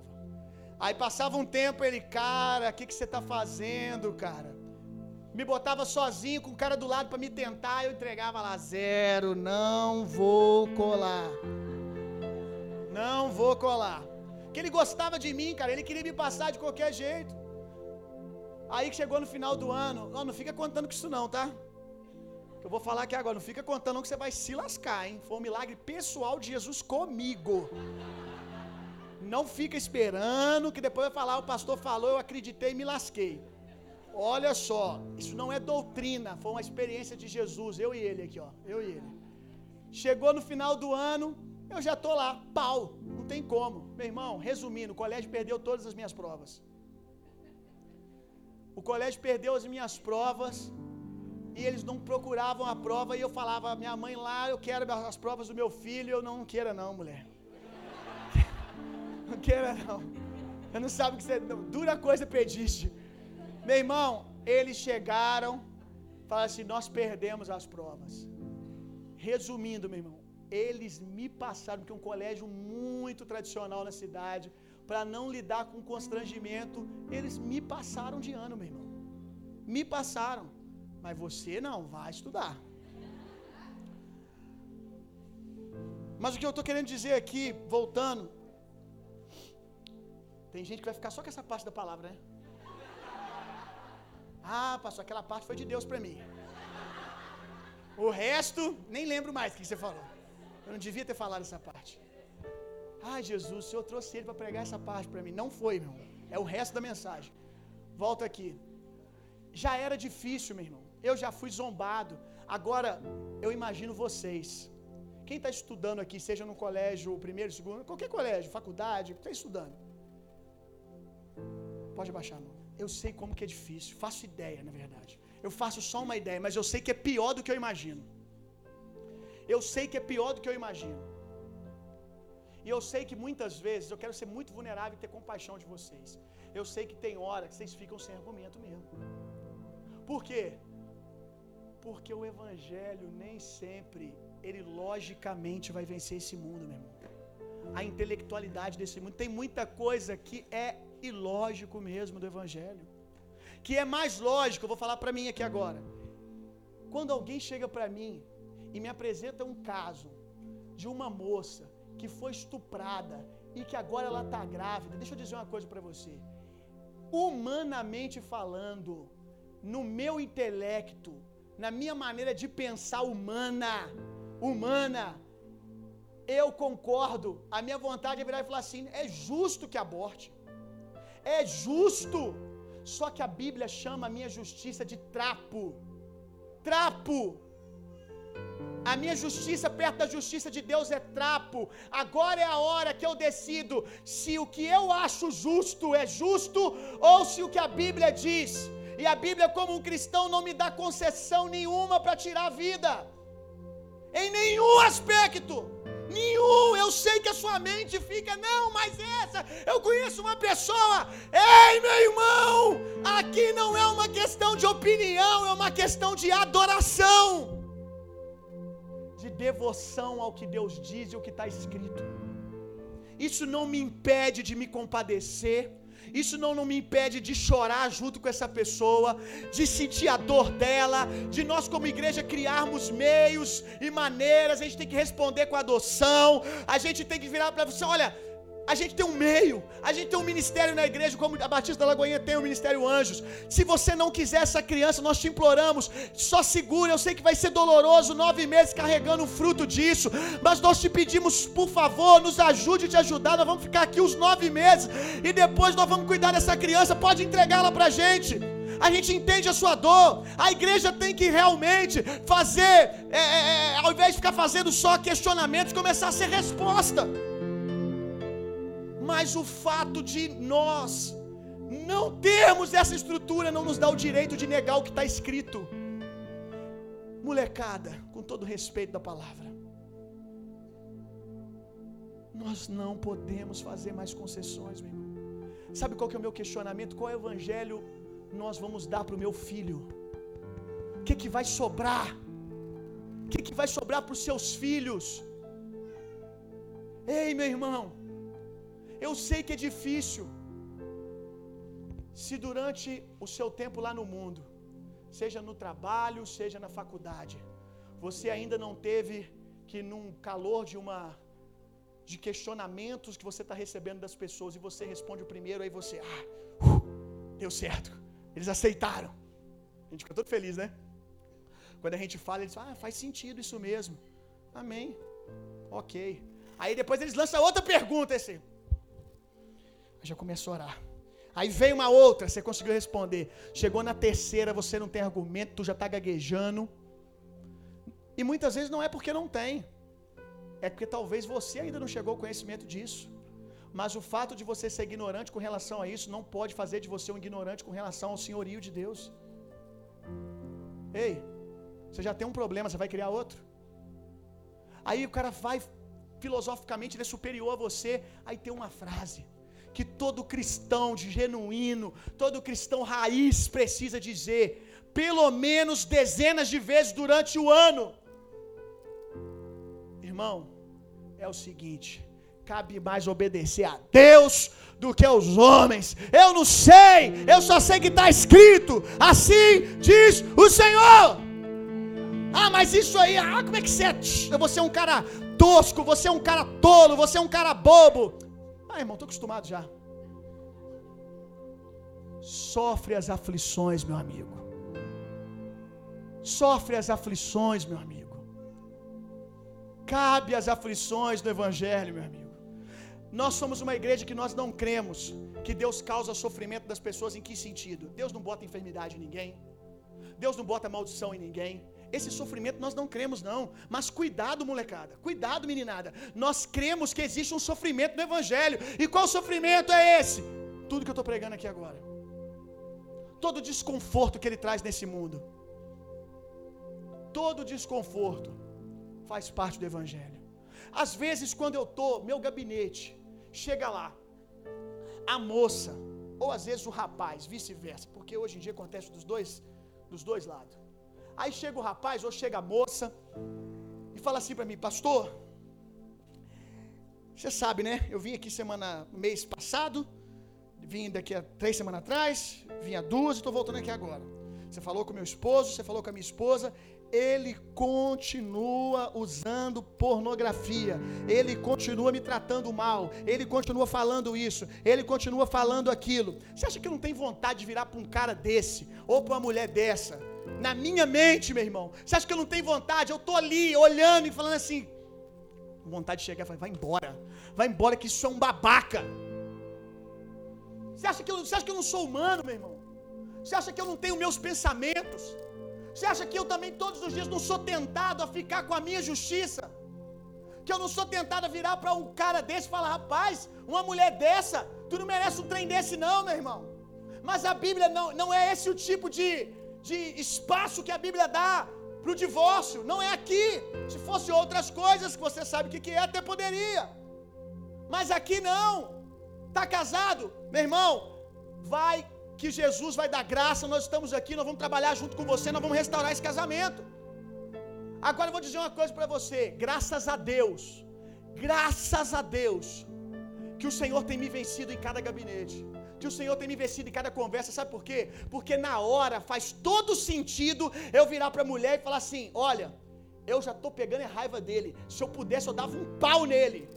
Eu estou com vontade de juntar quatro caras da igreja lá e dar uma coça nele e torcer para ele morrer. Vocês não têm noção as coisas que a gente ouve, não, gente. Vocês não têm noção o que, que a gente ouve de gente que se diz cristão e cristã, que está fazendo com seu cônjuge, que está fazendo com seus filhos. Vocês não têm noção. É óbvio que aquilo que é, ah, bateu na mulher. Ah, eu fico torcendo, agora vai ser preso, vai com Deus. Vai embora. Fica lá 10 anos, pelo amor de Deus. Pelo amor de Deus. Tomara que pegue a pena máxima, 20. Porque é o Satanás, meu irmão. Agora eu vou te falar um negócio. Graças a Deus, porque Jesus vem e me vence, porque exceto nesses casos de violência, né, que a gente vai ficar com a lei dos homens que a palavra de Deus respalda, quando há discussões dentro do casal que, que, eu vejo que o cara é um infantil, que a mulher é uma infantil, que misericórdia, não sei como é que está aguentando, e eu não me deixo ser vencido pelo que eu penso, mas fico com o Senhor. Passa quatro anos, passa cinco anos, ou passa menos, passa um ano. Chega o casal para mim, chorando no final de culto, falando do que eles estão vivendo, do que Jesus tem feito no casamento deles. Passa dois anos depois, está com filho, uma família linda. Aí eu fico, graças a Deus, Jesus, eu fico com a minha justiça. Se eu fico com o que eu penso, com o que eu acho, olha o poder do Evangelho. O Senhor restaurou essa família, o Senhor restaurou esse jovem, o Senhor restaurou esse casal. Quantos estão entendendo o que eu estou dizendo, gente? Eu sei que tem hora que a gente fica sem saber o que dizer, meu irmão.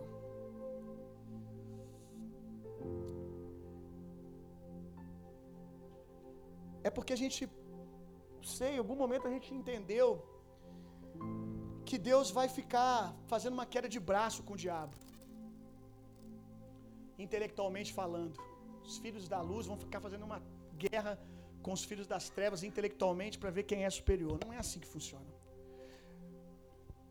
Tem uma passagem que eu gosto muito que Moisés, a gente já está caminhando para o final.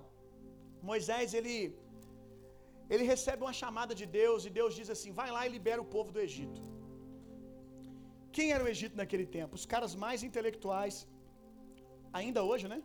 O povo egípcio ainda a sua ciência, né? Ainda toca a gente até hoje. Eram caras extremamente sábios, intelectuais. Aí o Moisés recebe, vai lá e libera o povo hebreu. Vai lá e diz para Faraó soltar o povo, para ir no deserto me adorar. Aí Moisés fala assim: Mas como? Como que eu vou saber? Como que, aliás, eu vou provar para ele, para Faraó, que você me enviou? Aí o Senhor diz assim: Pega o teu cajado, pega o teu cajadinho, faz favor para mim, joga no chão aí. Aí Moisés joga no chão, vira uma serpente, e Moisés, uh, meu irmão! E é assim que a gente fica quando a gente recebe o evangelho a primeira vez. Meu Deus, o cara, a perna do cara cresceu, eu tive uma palavra de conhecimento. Isso aqui é vocês. Muitos de vocês, eu lembro aqui, de muitos de vocês aqui, que já se deslumbraram assim lá no primeiro ano, quando vocês tinham uma palavra de conhecimento para alguém, para um professor. Como é que vocês ficavam? Quando vocês começaram a conhecer o poder de Deus. Os mais antigos aqui, eu lembro como que era. Uh, meu Deus, olha aqui, rapaz. O cajado virou uma serpente, que loucura! Aí Deus disse: pega a serpente. Aí pegou. Agora vai lá para Faraó. Aí vai. Aí você foi, você foi para o mundo, você foi para o mundo lá fora, você foi lá para o ambiente, para o mercado de trabalho, você foi para o primeiro ano, foi para a faculdade, voltou para sua família que ainda não conhece Jesus. Aí você chegou lá, ó, negócio é o seguinte: conheci a Deus, hein? Agora eu sou filho de Deus, o mesmo poder que operava em Jesus opera em mim. Aí alguém fala aí, alguém vira para você e fala: Ó, oh, como é que você prova que você é de Deus? Aí você pegava teu cajadinho, pá! Alguém era curado, uma palavra de conhecimento, alguém recebia algo. Aí como é que você ficava? Aí! Eu falei que o evangelho é real! Eu falei! Você ficava doido, começava a pregar para todo mundo. Pensava pregar para todo mundo, olha lá, não falei, orei, a dor de barriga dele, passou. Alguém com dor nas costas no, colégio. Oh, rapaz, oh, como é que eles ficam quando você ora? Tá todo entrevado, e você ora. Oh, rapaz. Oh, não é que passou mesmo? Oh, rapaz, essa igreja sua é boa, hein? Se Jesus é verdade mesmo. Aí você ficou todo animado, Moisés ficou. Moisés chegou lá, jogou o cajadinho dele, meu irmão. Aí a serpente começou. Aí eu fico imaginando Moisés olhando para Faraó. Tá achando que eu tô sozinho, meu irmão? Vem tranquilo. Aí jogou a serpentinha. Aí vem o segundo nível. Presta atenção. Que é o que vocês, a maioria está vivendo agora. Vocês já saíram do primeiro, vocês estão no segundo. Qual que é o segundo? Segundo nível, meu irmão. Quando a sua serpentinha está lá, a naja, né? O sobrenatural, em pezinho. Uh! Aí Faraó fala assim: traz os meus intelectuais. Traz agora os meus magos. Eu quero que você entenda isso aqui. Traz as minhas filosofias agora. Traz para mim agora os meus pensamentos. Traz para mim agora os pensadores. Traz os meus caras. Isso é o sobrenatural dele, né? Vamos mostrar o nosso agora. Aí vem, Moisés, vem, vem os dois magos. E os magos pegam seus cajados e jogam no chão. Só que aí tem um problema. O nosso amigo Moisés tem uma serpente. Os de Faraó, os, o cajado de Faraó vira duas serpentes. Vira duas serpentes. E talvez é o momento decisivo que alguns de vocês estão passando agora. Por quê? Porque quando vocês jogaram por um tempo foi suficiente. De repente o mundo se levanta e começa a trazer questionamentos. Será que você tem tanto sobrenatural assim? Será que você realmente está certo? Será que você tem tanto de Deus assim? Então me explica aqui por que, que eu tenho duas serpentes e você só tem uma.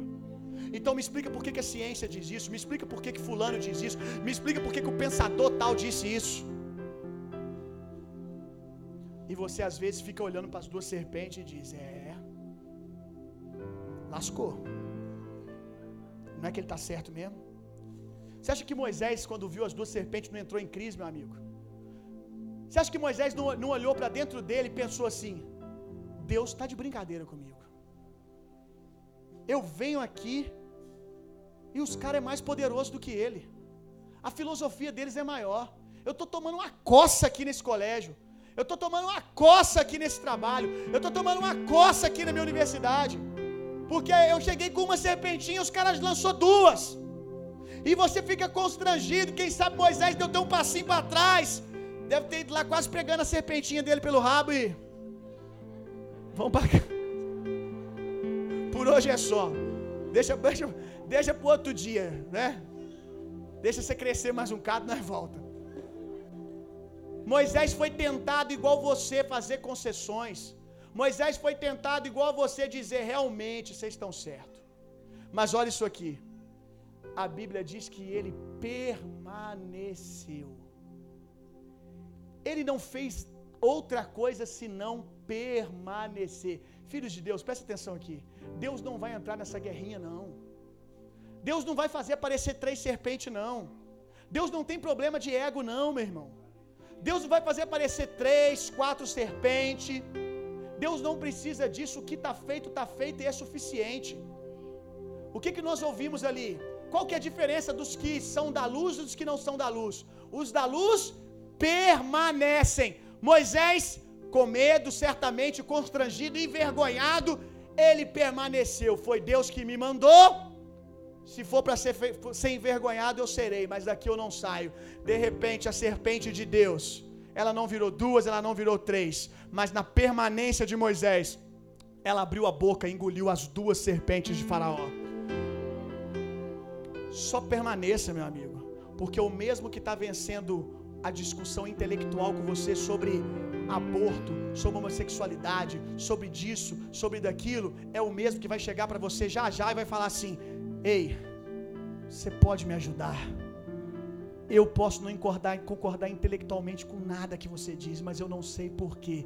Existe algo em você que eu preciso. Você pode orar por mim. A minha casa está caindo, a minha vida está um caos. Você pode, por favor, orar por mim. Aí você vai ver, meu irmão, que não é uma questão de ter a melhor filosofia, de ter o melhor discurso. O Evangelho não é a melhor filosofia. O Evangelho é poder de Deus para a transformação do mundo. Eu estou te fazendo um convite. Volte para o Evangelho de poder. Esse é o convite dessa noite, meu irmão.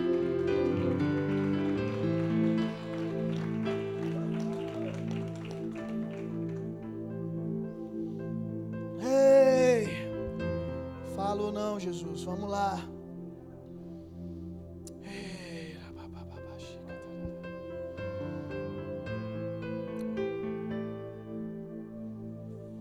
Eu não disse que já tinha sido profetizado, olha o que está escrito aqui. Olha o último tópico. Morra nu.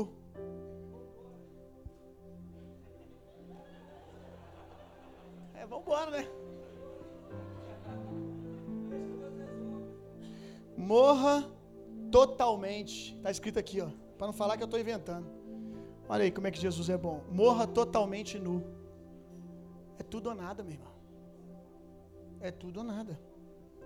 Morra totalmente nu. Como que Jesus morreu na cruz? Venderam para você uma imagem de um Jesus morrendo na cruz com um lencinho, né? Um Jesus comportado, com um lencinho, pênis coberto, nádegas cobertas. Ei, ei, ei. Não foi assim que Jesus morreu, não.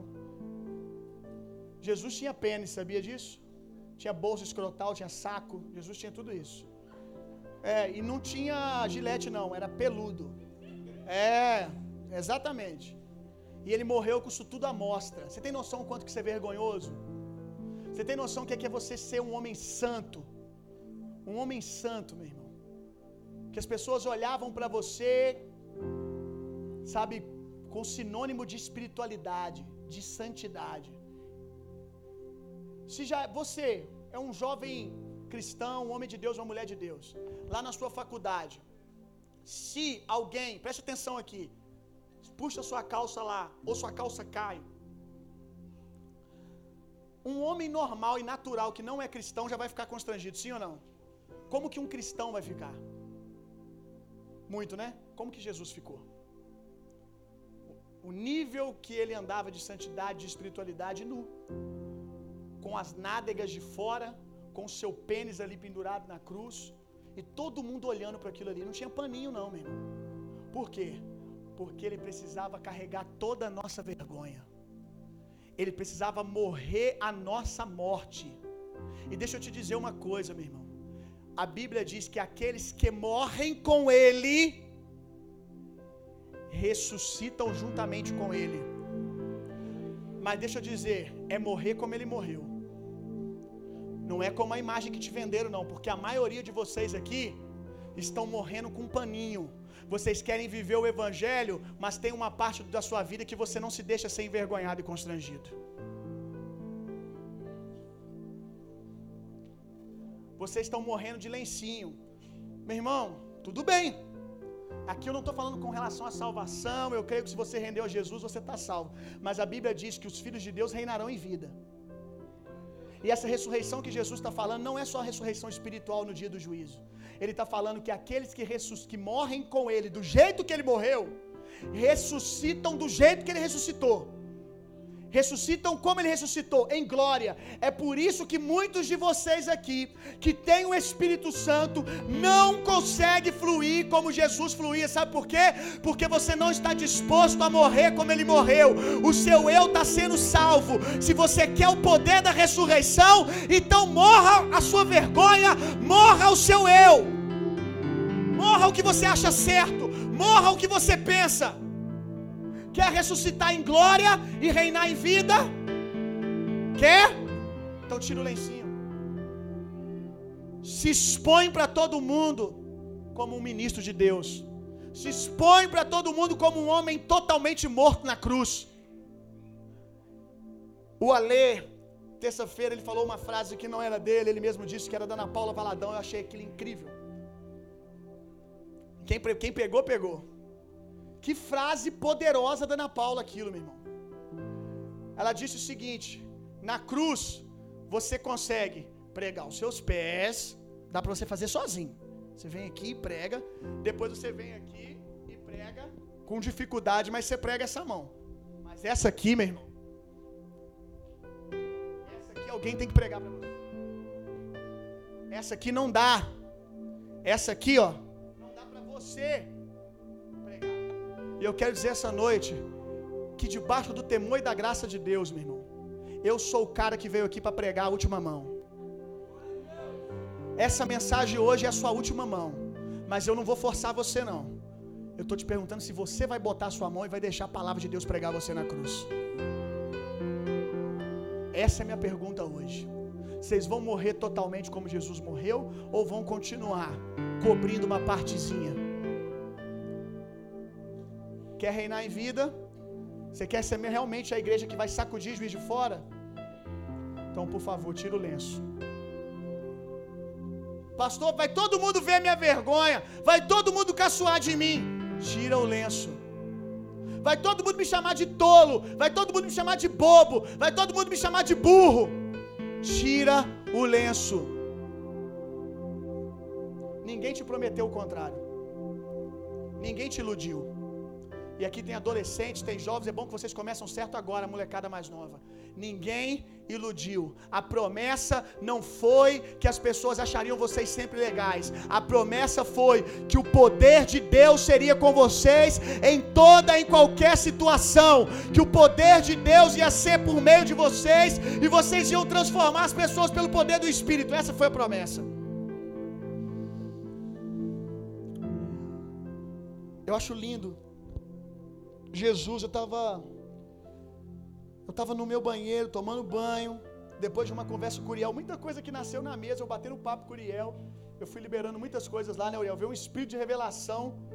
Eu até achei que eu quase matei o Uriel de tanta coisa que eu falei para ele. Ele, ficou, ele foi lá em casa tomar um café comigo, que era para ser meia hora. A gente ficou quatro horas e o Uriel só, amém, pastor. Eu. Quatro, acho umas três horas de conversa fácil. E eu falando, Uriel, meu Deus, olha o que Deus está liberando aqui, cara. Olha o que Deus está falando. E depois dessa conversa ainda, eu fui, estava tomando banho. E o Senhor me mostrou, Jesus me mostrou o momento a qual ele é questionado sobre pagar ou não impostos. Questionam ele a Pedro, né, sobre pagar ou não impostos. Aí o Senhor ele diz: "Não, a gente paga".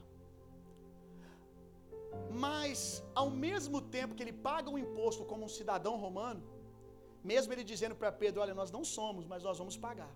Nós não somos desse mundo, nós temos pago muita coisa a desse mundo, meu irmão. Tudo bem. Tudo bem, tem coisas que nós vamos ter que pagar mesmo.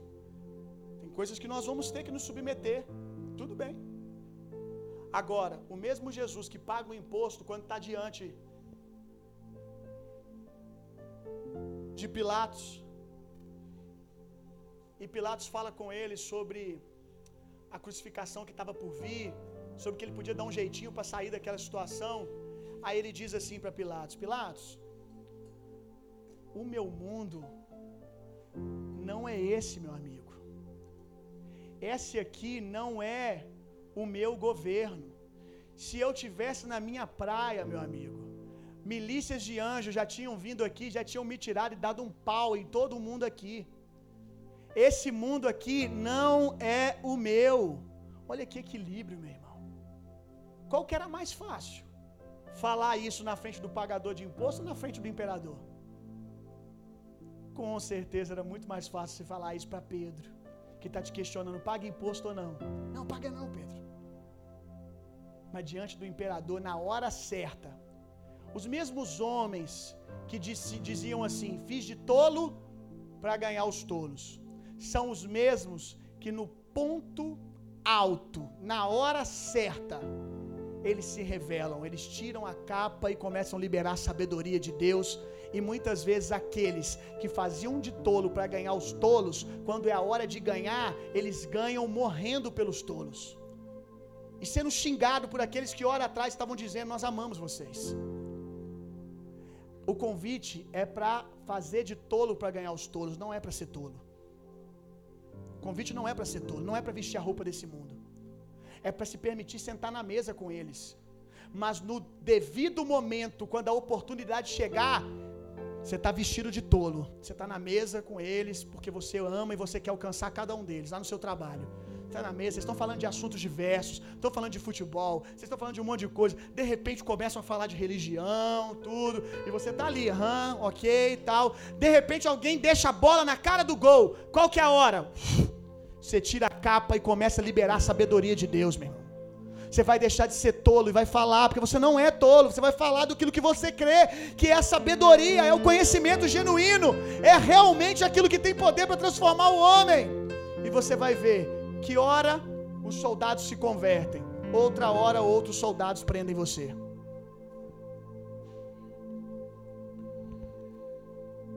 Morra totalmente nu, meu irmão.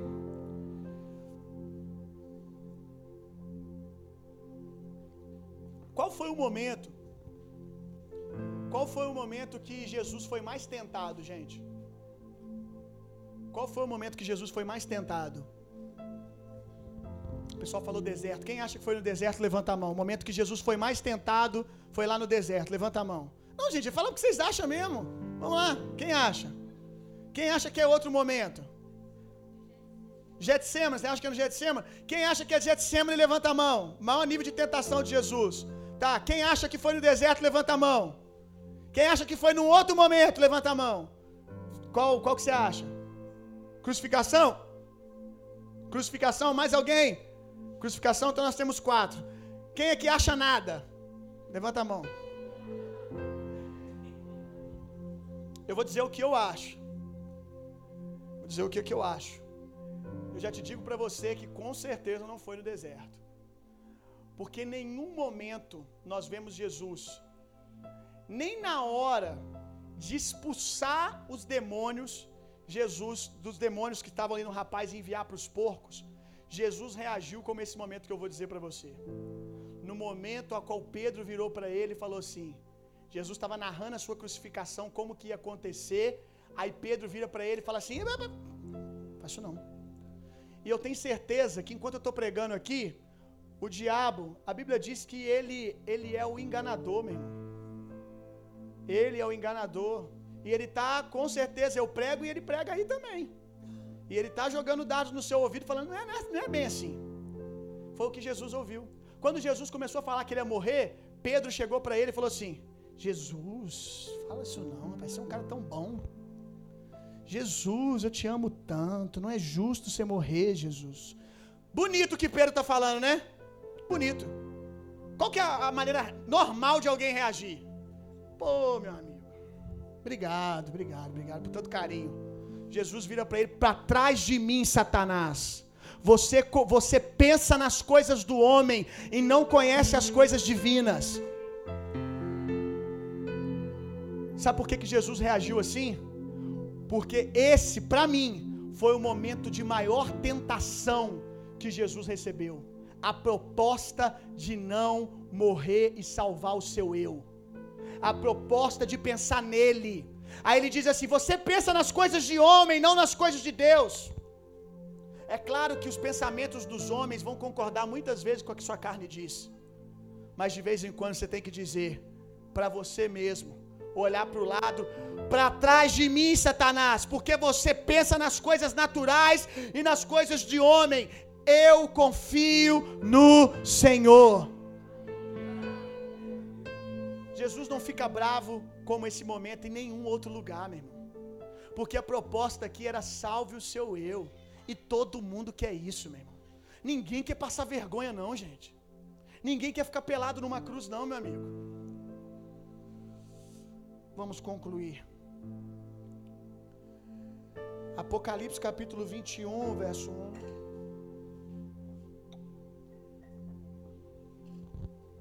Eu vou ler para você.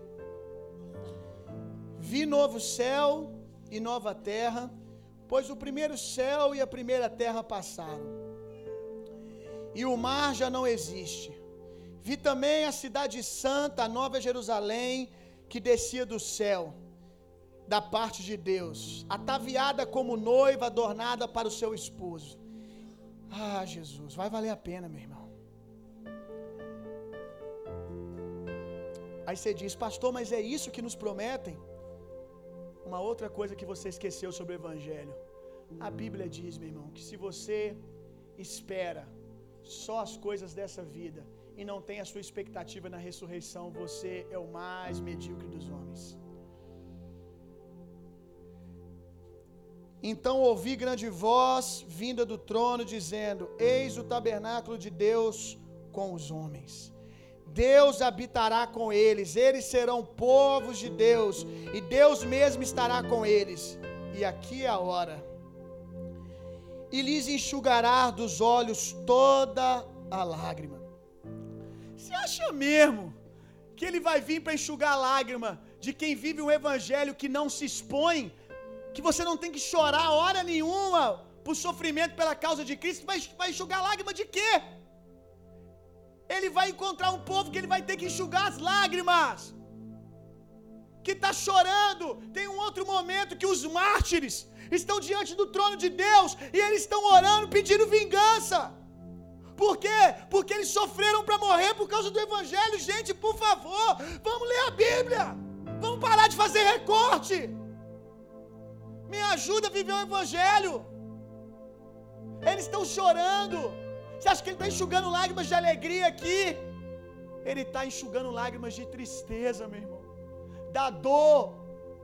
Olha isso aqui. E a morte já não existirá já não haverá luto, nem pranto, nem dor. Por quê? Porque cristãos sentem dor. E não é porque Deus coloca enfermidade, não é Deus porque amaldiçoa, é porque viver nesse mundo a verdade do Evangelho vai nos causar dor. Porque as primeiras coisas passaram. Eu quero, na verdade eu creio, que eu e você estamos aqui, meu irmão e vai ter muita coisa para ele enxugar. Vai ter muita coisa para enxugar. Nesse dia, ele vai pegar no teu rosto e ele vai dizer: Eu sei que aquele dia você virou chacota na mesa, você perdeu seus amigos do trabalho, você perdeu os amigos da faculdade, eles começaram a te desrespeitar só porque você disse que o que eu disse está escrito e ponto. Eu vim aqui enxugar suas lágrimas. 2 Coríntios capítulo 10, último texto que nós vamos ler.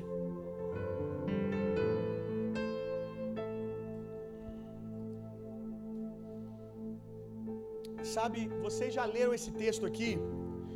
Ah, só comigo pregando umas, sei lá, quase 100 vezes.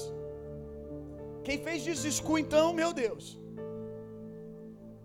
Quem fez desescu então já leu isso aqui centenas de vezes. Mas eu me dei conta antes de vir para cá que vocês até pegaram, preste atenção aqui, vocês até pegaram a revelação escondida desse texto.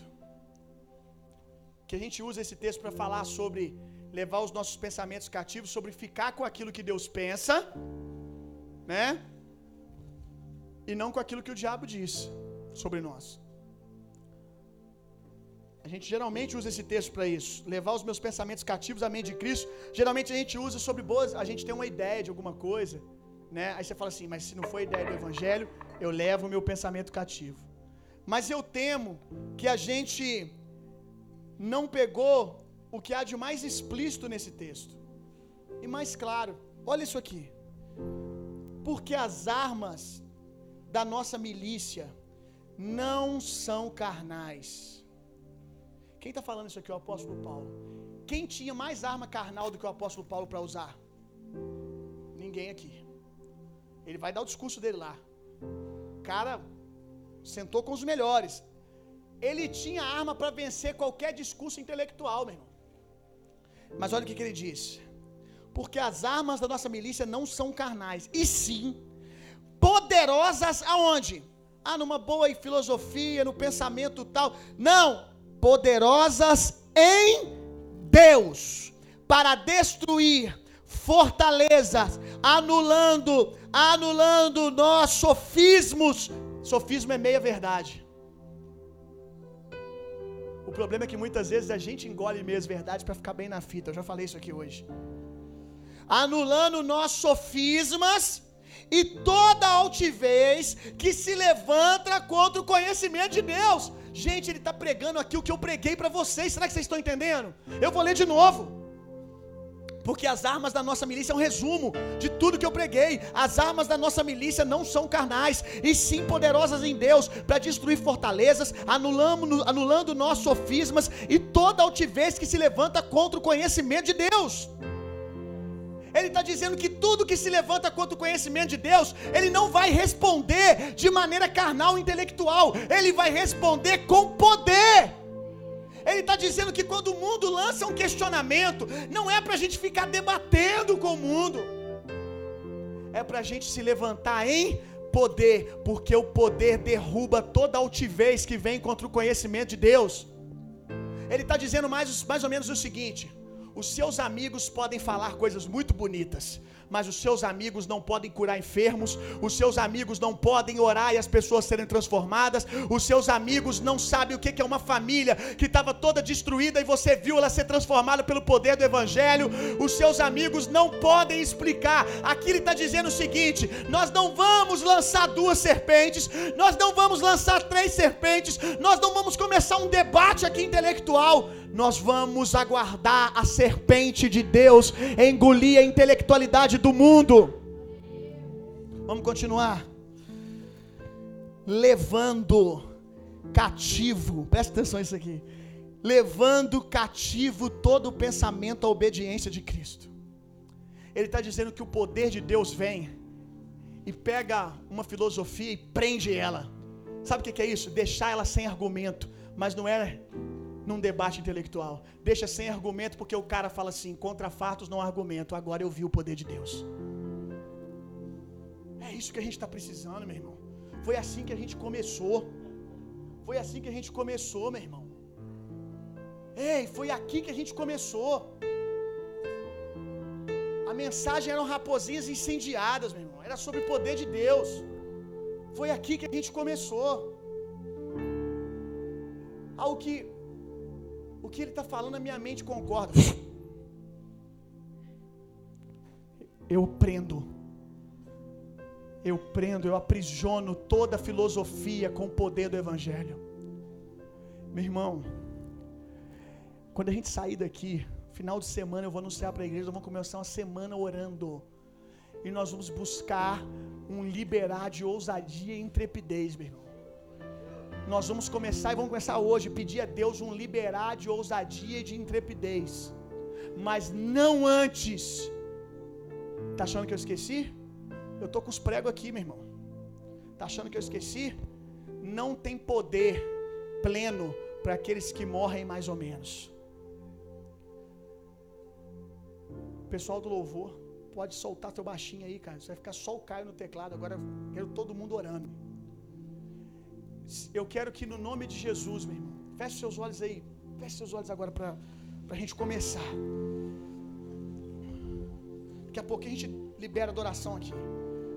O pessoal do louvor nos abençoar. Mas agora, meu irmão. E aí, você tem morrido tudo que você precisa morrer? Eu não. Eu não, eu não, eu não. Eu vim para cá em crise, meu irmão. Eu vim para cá em crise. Você está achando que você ficou em crise? Eu estou em crise um mês, há 15, 20 dias, que Deus começou a me dar essa mensagem. Está faltando ousadia, está faltando intrepidez.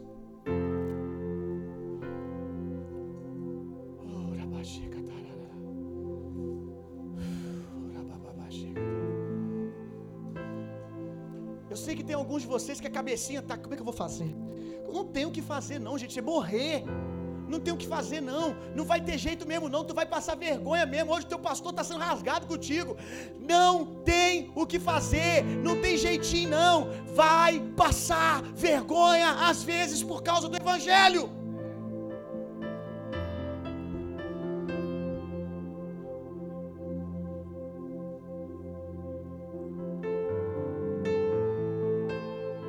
Hoje é o vale da decisão, meu irmão. É o vale da decisão, meu amigão.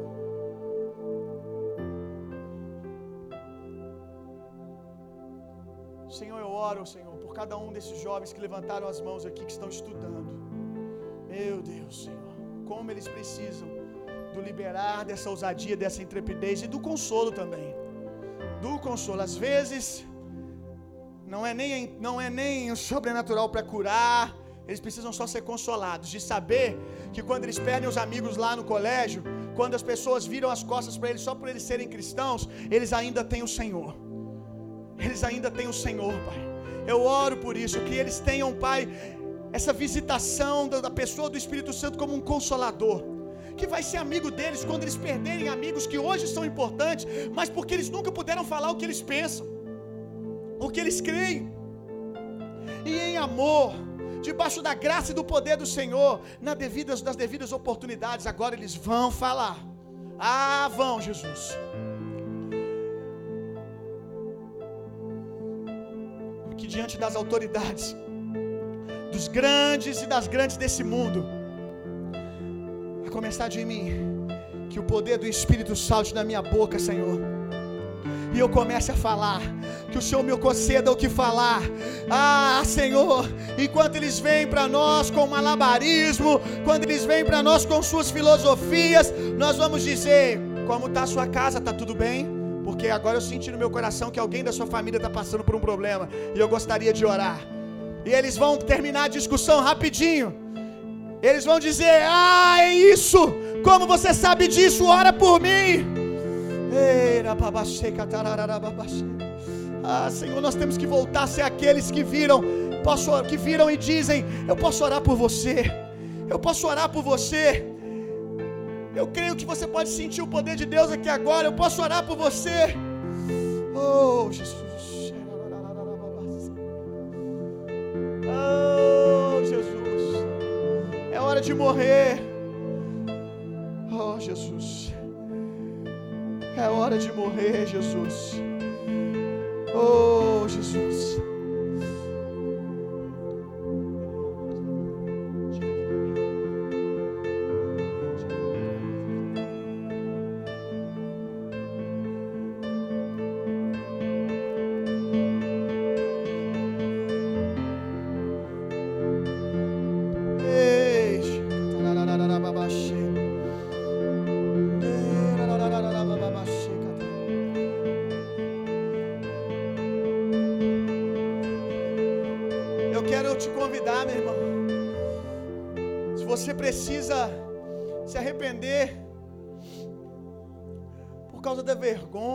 Constrangimento, você tem feito muitas concessões. Diga, Senhor, me perdoa, Jesus. Eu quero morrer hoje. Me ajuda, Jesus. Me ajuda, Jesus. Eu quero, Jesus. Eu quero morrer hoje para mim mesmo. Ah, Jesus.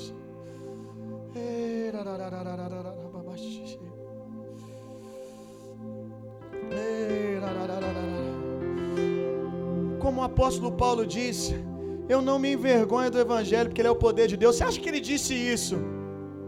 Estava só filosofando.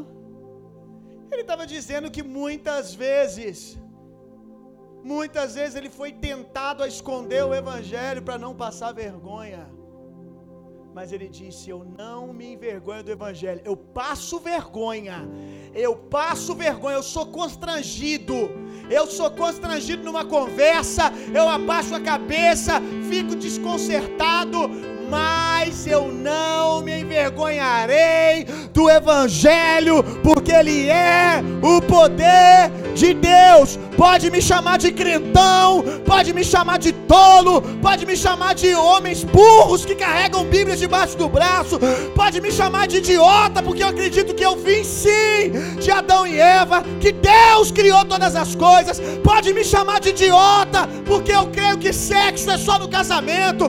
Pode me chamar de idiota, porque eu creio que o que é pecado está escrito é pecado. Chamem de maluco, chamem do que quiser, mas eu não me envergonharei mais do Evangelho, porque aqueles que não negarem o Senhor aqui, Ele também não negará diante dos anjos.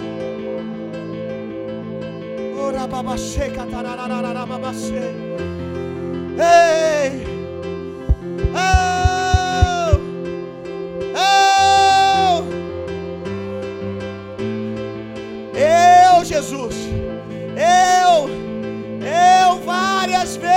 Jesus, não foi nenhuma nem duas, várias vezes eu preferi envergonhar o Evangelho para passar bem na fita, Jesus, ao invés de dizer aquilo que está escrito e passar vergonha.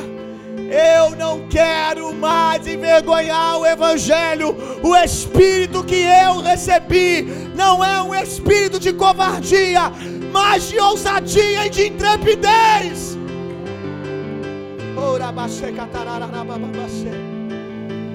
Ei, ei, nós não queremos que a nossa igreja cresça porque ela é apenas simpática e carismática, Senhor. Isso é muito bom. Isso faz parte de um cristão. Cristãos são homens e mulheres amáveis, são homens e mulheres alegres, são homens e mulheres carismáticos e simpáticos, Mas cristãos também são homens e mulheres que só possuem um Deus, um Senhor e uma filosofia, um pensamento. Eles só lutam por uma revolução, que é a revolução da cruz. Ei! Ei! Tira de nós todo fermento, Jesus. Ah, Jesus, o Senhor está voltando, Senhor. Tira de nós hoje todo o fermento. Todo o fermento desse mundo, Jesus.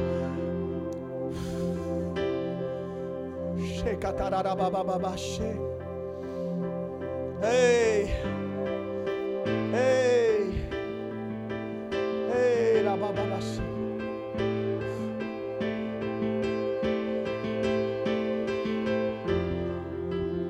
Eu quero te perguntar hoje.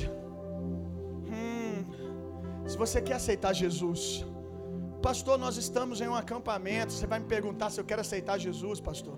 Ei, ei, ei, peraí. Eu não estou te falando desse aceitar Jesus light. Não, não, não. Raiz. A palavra aceitar Jesus, para aqueles que não sabem, ela é primitiva, é antiga. A frase permeava o dia a dia da igreja do Senhor. Aceitar Jesus não era um convite que os pregadores faziam, não era um convite que eles recebiam no final de culto, não que há problema em fazer isso hoje, nesse aspecto, mas não foi assim que a frase nasceu. A frase nasceu quando os soldados romanos entravam dentro das casas aonde os cristãos estavam reunidos e puxavam eles para fora, muitas vezes pelo cabelo. Puxavam eles para fora, botavam eles em fila.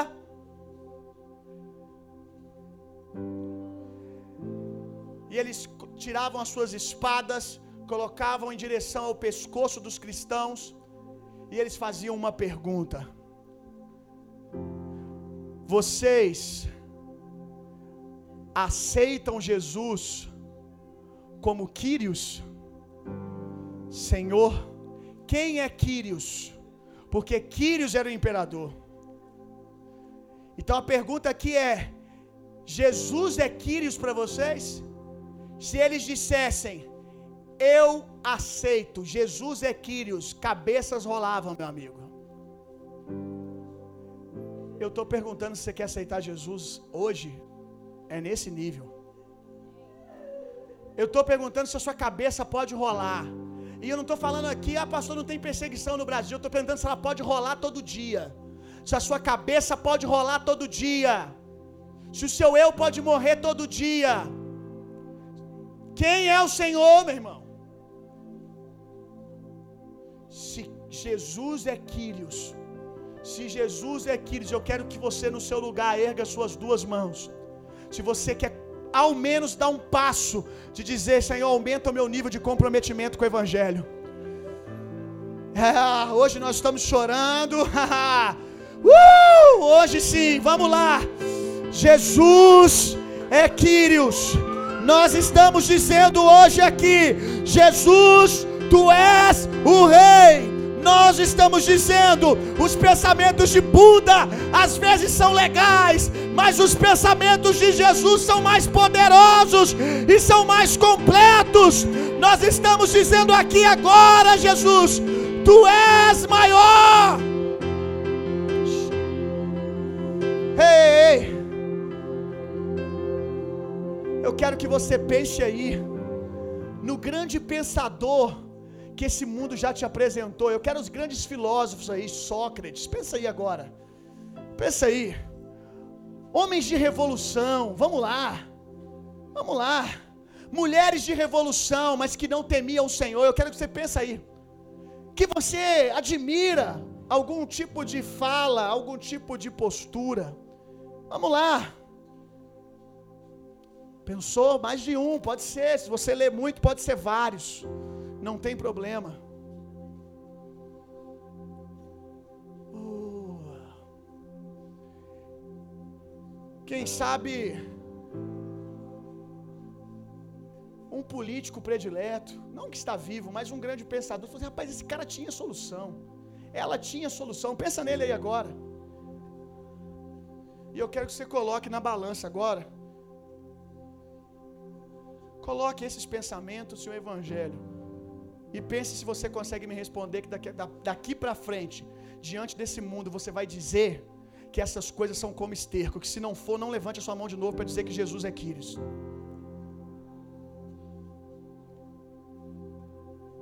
Eu quero que você a partir de agora possa dizer aonde for, em qualquer conversa que seja, ó, realmente é bacana, o cara é inteligente e tal.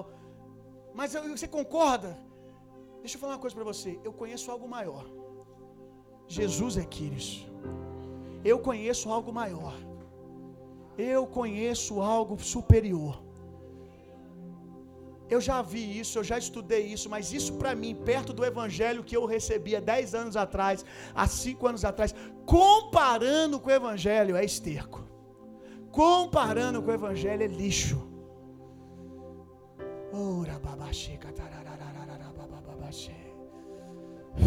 Vamos, Espírito Santo, vamos, vamos, vamos, vamos. Vamos, vamos, vamos, vamos, vamos, vamos, vamos. Eu crucifico os meus bons pensadores, Jesus. Eu crucifico as minhas boas filosofias, Jesus. Ah, Jesus, eu preciso aprender a ficar com o Evangelho, Jesus. Ei. Ei, rababababaçô. Oh, rababababaxê,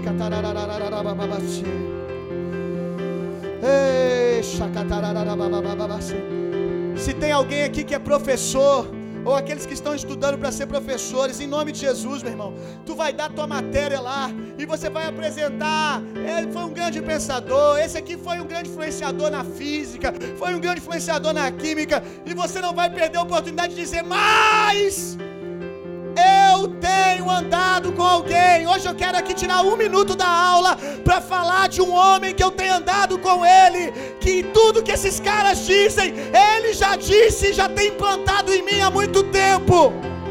Ora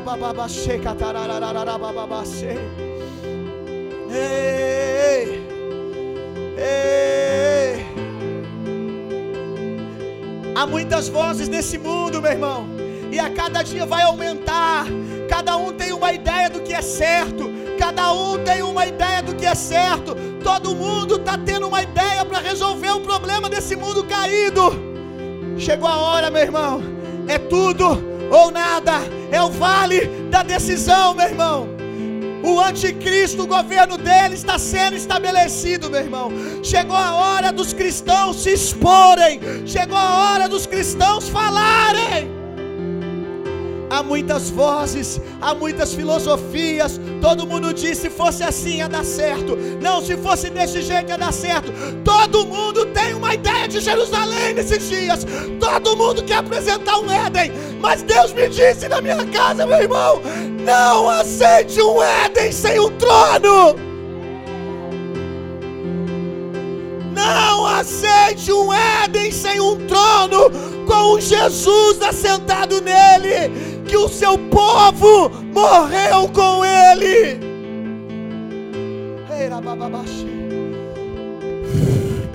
Há muitas vozes, há muitos pensamentos, e você, você é o que? Pare de dizer que você é qualquer outra coisa para poder ter a simpatia desse mundo. Você é um cristão, meu irmão. Isso basta, você é um cristão. Nós somos o povo do caminho. Nós somos conhecidos como o povo do caminho. Nós seguimos Jesus, meu irmão. Ah, vão nos chamar de alienados. Vão nos chamar de alienados. Os nossos pais ouviram isso, meu irmão, mas permaneceram.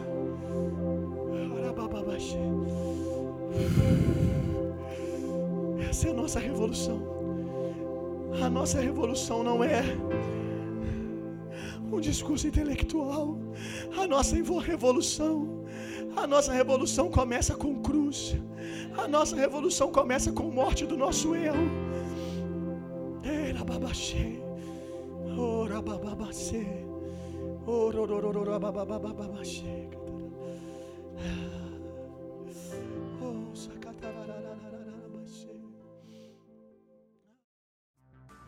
Que bom que você chegou até aqui. Esperamos que você tenha sido impactado. Para ouvir mais, siga nosso podcast e nos acompanhe nas redes sociais.